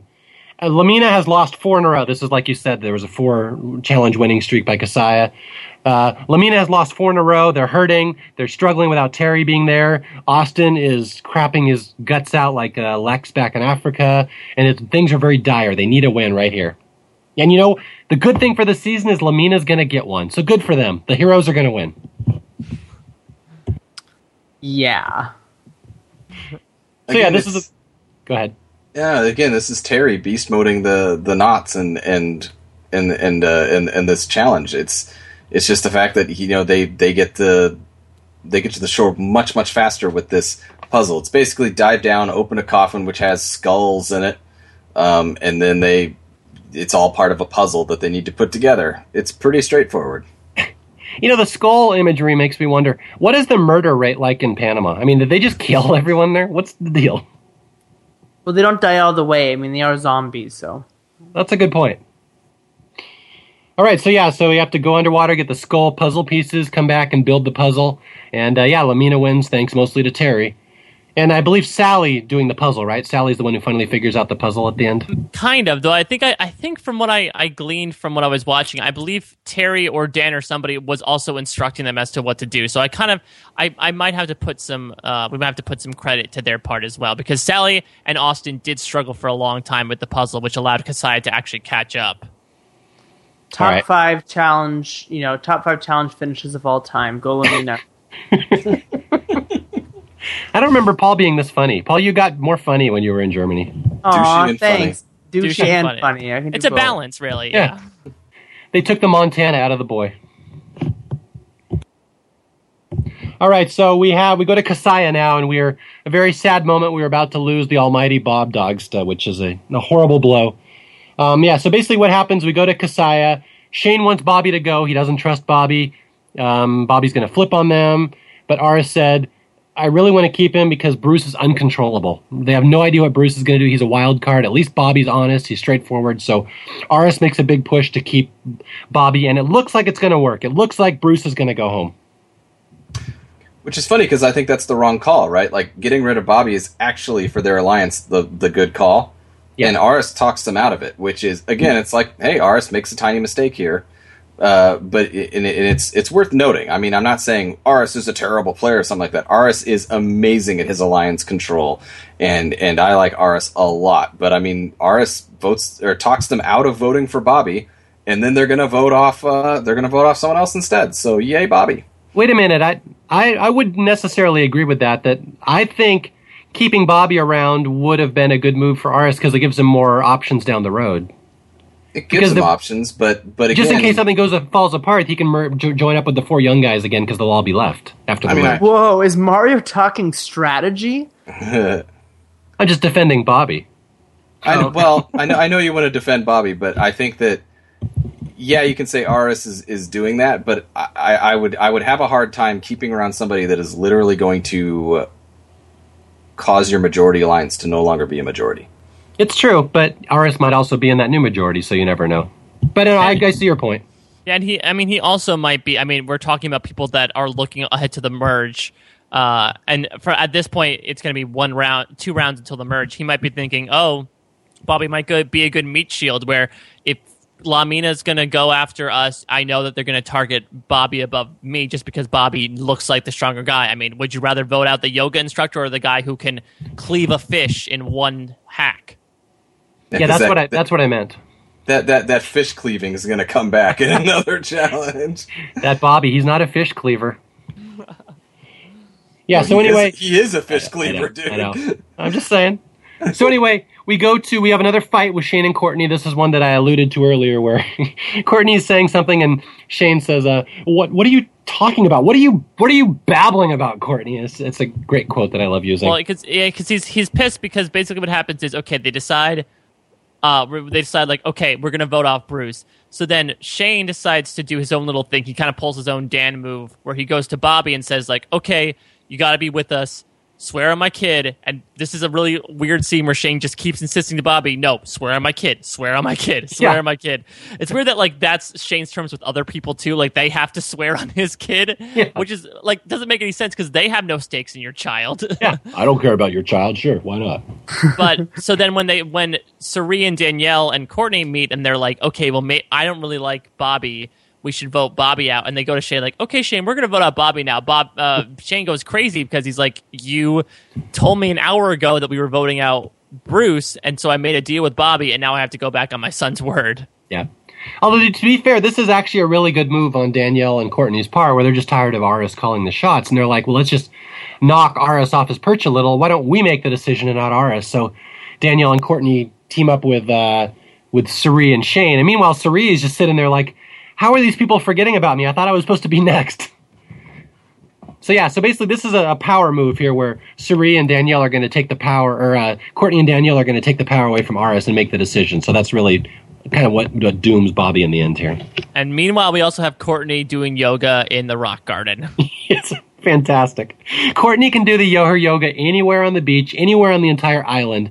She chooses the five square feet of Bruce's rock garden while he's working on it. That's the funnier thing that he's actually working on it as she's standing there. You know what I love? What I love about this is that I feel like you know, we've had yoga instructors and other things like that on Survivor before. But we have on the Casaya tribe, this crazy Casaya tribe, we have Courtney, the, the fire dancer who does yoga and draws hearts around dead turtles. And you have Aras, who's an actual yoga instructor. And then you have Bruce, who is this art teacher, but he's got this karate background and he, you know, he's, he's doing, you know, uh, martial arts meditation and stuff like that. And it's like, you have a lot of like spiritualistic stuff going on with this tribe, and yet they all bitch to each other. like they they can't find any sort of unity because you see other tribes in the past where like they're not really yoga people or spiritualistic people, and yet they're doing yoga together on the beach, or you know some Pilates stretches or something like that on the beach. Whereas like Courtney decides to do some yoga in in Bruce's rock garden, you're thinking like, yeah, I guess that would be cool, right? Nope, nope. would you say that? Would you say that Casaya is the first no collar tribe? Wow. I like it that we have a, a no collar off. Like my Zen rock garden versus your yoga. This is a no collar fight. Yeah, absolutely. And then Courtney, I guess, wins by fatality when her uh, her fire sticks beat Bruce's colon death. Ow, my pooper. Yes. so anyway, just remember the fight with the rock garden. There's great payoff to this later. Just for now, just to know that Bruce hates anybody messing with his rock garden. Do not ever touch his rock garden, and that's all Courtney does is she messes with his rock garden. And mean- and one of the uh, go ahead, Jay. I was just saying he couldn't build a bowling alley. I mean, shoot. One of the fun things about these scenes are that like when once we get to the vote and it's going to be 3 to 2 to 1 to 1 it's one of the mo- it's the most chaotic vote split vote since Gretchen's vote all the way back in season 1 and afterwards I remember everyone was like what the hell happened but the fun thing is if you watch these scenes again you can understand exactly where everyone's vote is coming from you see Bruce votes for Courtney because he's annoyed with Courtney you see Aras and Bobby both vote for Bruce because Aras is annoyed with Bruce and Bobby thinks that's what the plan is. You see Shane throws his vote away at Aras because he swore on his son's life and then the plan changed and then the three girls vote for Bobby. So as confusing as the vote may seem once you see it come in, it you see the breadcrumbs kind of leading into it when you look back at these scenes. Yeah, I thought they framed all this very well, you know, and and eh, I never think that you know a vote can be predictable or you can know who's going home and it's still exciting. It's just that you know showing a, a proper build up to how everything goes down. I think is important, and you got that, and you also got this just inane fight over a rock garden, which is like the best thing ever. I love this Casaya tribe. Oh my god! Yeah, Shapira. So anyway, yes, this is where we lose the almighty Bob Dogsta. One of the I can't say underrated because he really didn't wasn't in the season that much, but he's one of the more well-respected Survivor alums outside the season. A lot of people talk about him as someone that probably would have should have deserved a second chance. That a lot of his stuff probably got cut on the editing room floor. He was one of those guys. He just never really fit into the narrative of the season. That's really the only fault of his that nothing he did had anything to do with the storyline, and you know that just happens sometimes. But the more you read about Bobby, he's a fascinating character, and he's I- I've talked he's I've personally talked to him many times. He's written uh, a testimonial for the Funny 115. He's one of the, my best Survivor friends out there. So he's one of those guys. He's kind of not really well understood, and and uh, it's a shame that he was never really featured much in the episode. But he's far more interesting than you think he would be just by watching the Survivor Exile Island season 12 Zombie Heads. Were Were you guys perturbed to find his picture on the DVD cover? I know I don't want to speak too much about the meta like DVD cover sense, but I feel like when those DVDs came out, he was one of the the WTF choices since he again is like a twelfth placer. Yeah. I, Yeah. I- it's not something I ever think about much, but yeah, he's not, clearly not one of the six biggest characters of the It's season. like, where's Ruth Marie, Melinda? like, so many more choices. Melinda could have been doing her sexy pose. Oh, yeah, that would have been the best. That would have sold at least five times more copies. For Shout- sure. Shout out to Bob Dog. Uh, Bob Dog has written blogs and stuff about Survivor over the years, and you know people people never know. Like Bob Bobby has an incredible amount of uh, schooling and and just writing experience. He's a lawyer, right? So you know Let's they're- talk they're- about his background. His background is really interesting. Do you know his whole backstory before that? I do, but why don't you tell it? Because you're his friend. Yeah, he uh like he grew up in a real bad area of LA. Like he fr- friends of his were like gunned down in gang shootings and stuff. He knew kids that got shot. Like he just it was just a very rough area and he had a very rough you know, peer group, and his mom didn't want him to, you know, end up in a bad way like so many of his other other friends, like these inner city kids. So she pulled some strings to get him into one of the most elite prep schools in Los Angeles. One of those college, uh, is it the Harvard School? I forget what the name of it is, but it's it's the same one that Stephen Fishbach went to. It's like one of the elite high schools in in California or anywhere on the West Coast. So he got this great education. He got he got introduced to you know a whole different lifestyle. You know, big big thinker. You know, new ideas and stuff. And he between that and he he was a big baseball star at the time too. So between getting into this prep school and being a getting a baseball scholarship, and he ended up at Stanford, which I mean obviously is one of the top colleges in the country. So Bob Dog, this kid, this kid from an inner city, you know, with that friends gunned down when he was a little kid, ends up at Stanford on a full baseball scholarship. Later comes out of college and becomes a lawyer and he's a writer. I mean, he's he has a fantastic success story. He's a really smart guy. And just on a personal level, I would just say a couple months ago, my father died. It was he had had a long illness and he passed away. And you know, I have a lot of survivor friends, but Bobby Mason, he wrote me the nicest email behind the scenes. And, you know, you think he's this big gruff guy. You know, I I poop in the Charmin. I I don't care about I drink your wine, but he wrote me the most eloquent thing talking about you know when his father died and how much it meant to him and just the memories you have of your father. And it's again, he's one of the greatest guys I've ever known among the survivor community. So I, he's one of those guys that I really. It's it's a shame that he was not featured much in the season because I think he's a really interesting story and he's a really good guy. I just wanted to say that. Yeah, and and he you know like I said he wrote blogs about Survivor and just you know his uh, his other ramblings because he's just a smart guy and he's got a lot of things to go about and I, I don't know if he still does or, or, what was going on but around this time as Rob was doing the fishbowl stuff and whatnot you could find Bobby's blogs online and they were always a fascinating read every time. And he's one of those guys I bet we could get to do an interview for historians if we wanted to. It's we tend to do get the people for interviews that add a lot to the season and we're big names. Like I'm not sure if it's if it there's really much of a market for a Bobby interview, but if I were to ask him, I, am sure he'd say yes in a second. He really likes helping fan projects. He's just a really good guy in general. So yeah, he's a great asset to the Survivor community, and it's it's a shame he just you know went out fifth in the season and really added nothing to the season whatsoever. Unfortunately, we, we should just troll Bobby by bringing him on for an interview, but just asking him all questions about La Mina. That'd be fantastic.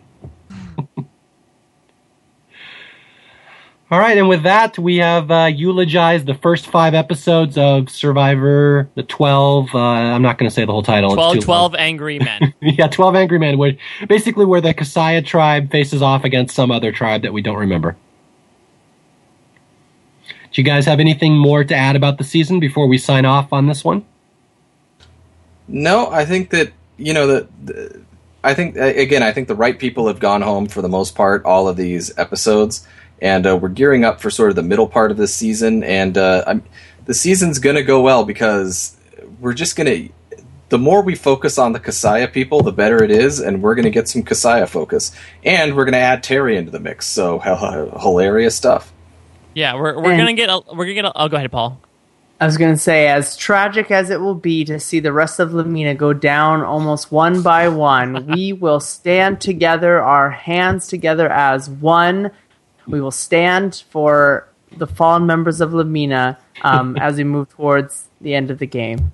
Yeah. I mean, we're we're starting off with the most emotional tribal council ever, so it's really going to be key. But I'm I'm I'm excited. I'm excited that we don't need to take three weeks off in, in between recapping like episode six and episode seven on the podcast.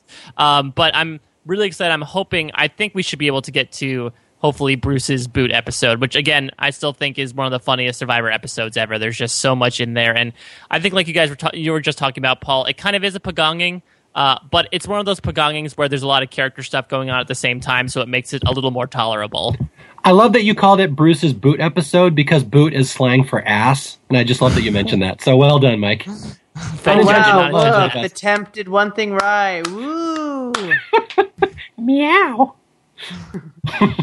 but yeah, it's uh this is one of those seasons that just gains momentum and gains momentum as it goes along. And again, like Mike just pointed out, this is almost the exact spot, just one episode ahead, where we all of a sudden took four weeks off while it was airing. Just imagine how much that would have pissed you off at the time, and that's why this is one that I think that re that rewatches absolutely save Exile Island and vaulted into one of the better Survivor seasons because again, we just just momentum, momentum, momentum. Starting with the next episode, which is one that I love to make fun of because I think it's incredibly lame, the whole Dan episode. But we'll we'll have a lot of fun making fun of that. But yeah, then and we promise not to take. Actually, I, I better not promise not to take four weeks off since we we traditionally always take four weeks off. So never mind. Uh, never mind what I was about to say. We'll see you when we see you. You know. Exactly. You're Yeah. lucky to get what you get. All right. Uh, so as always, uh, for the Survivor historians, I'm Mario Lanza. I'm Jay Fischer. I'm Mike Bloom. Um, and I was Mike Bloom before Mike Bloom was cool. And just remember to always filter your water through three t-shirts. All right. Talk to you later. Bye. Older women, younger women, getting nervous? Nobody wants to stay behind here. She's not a smasher.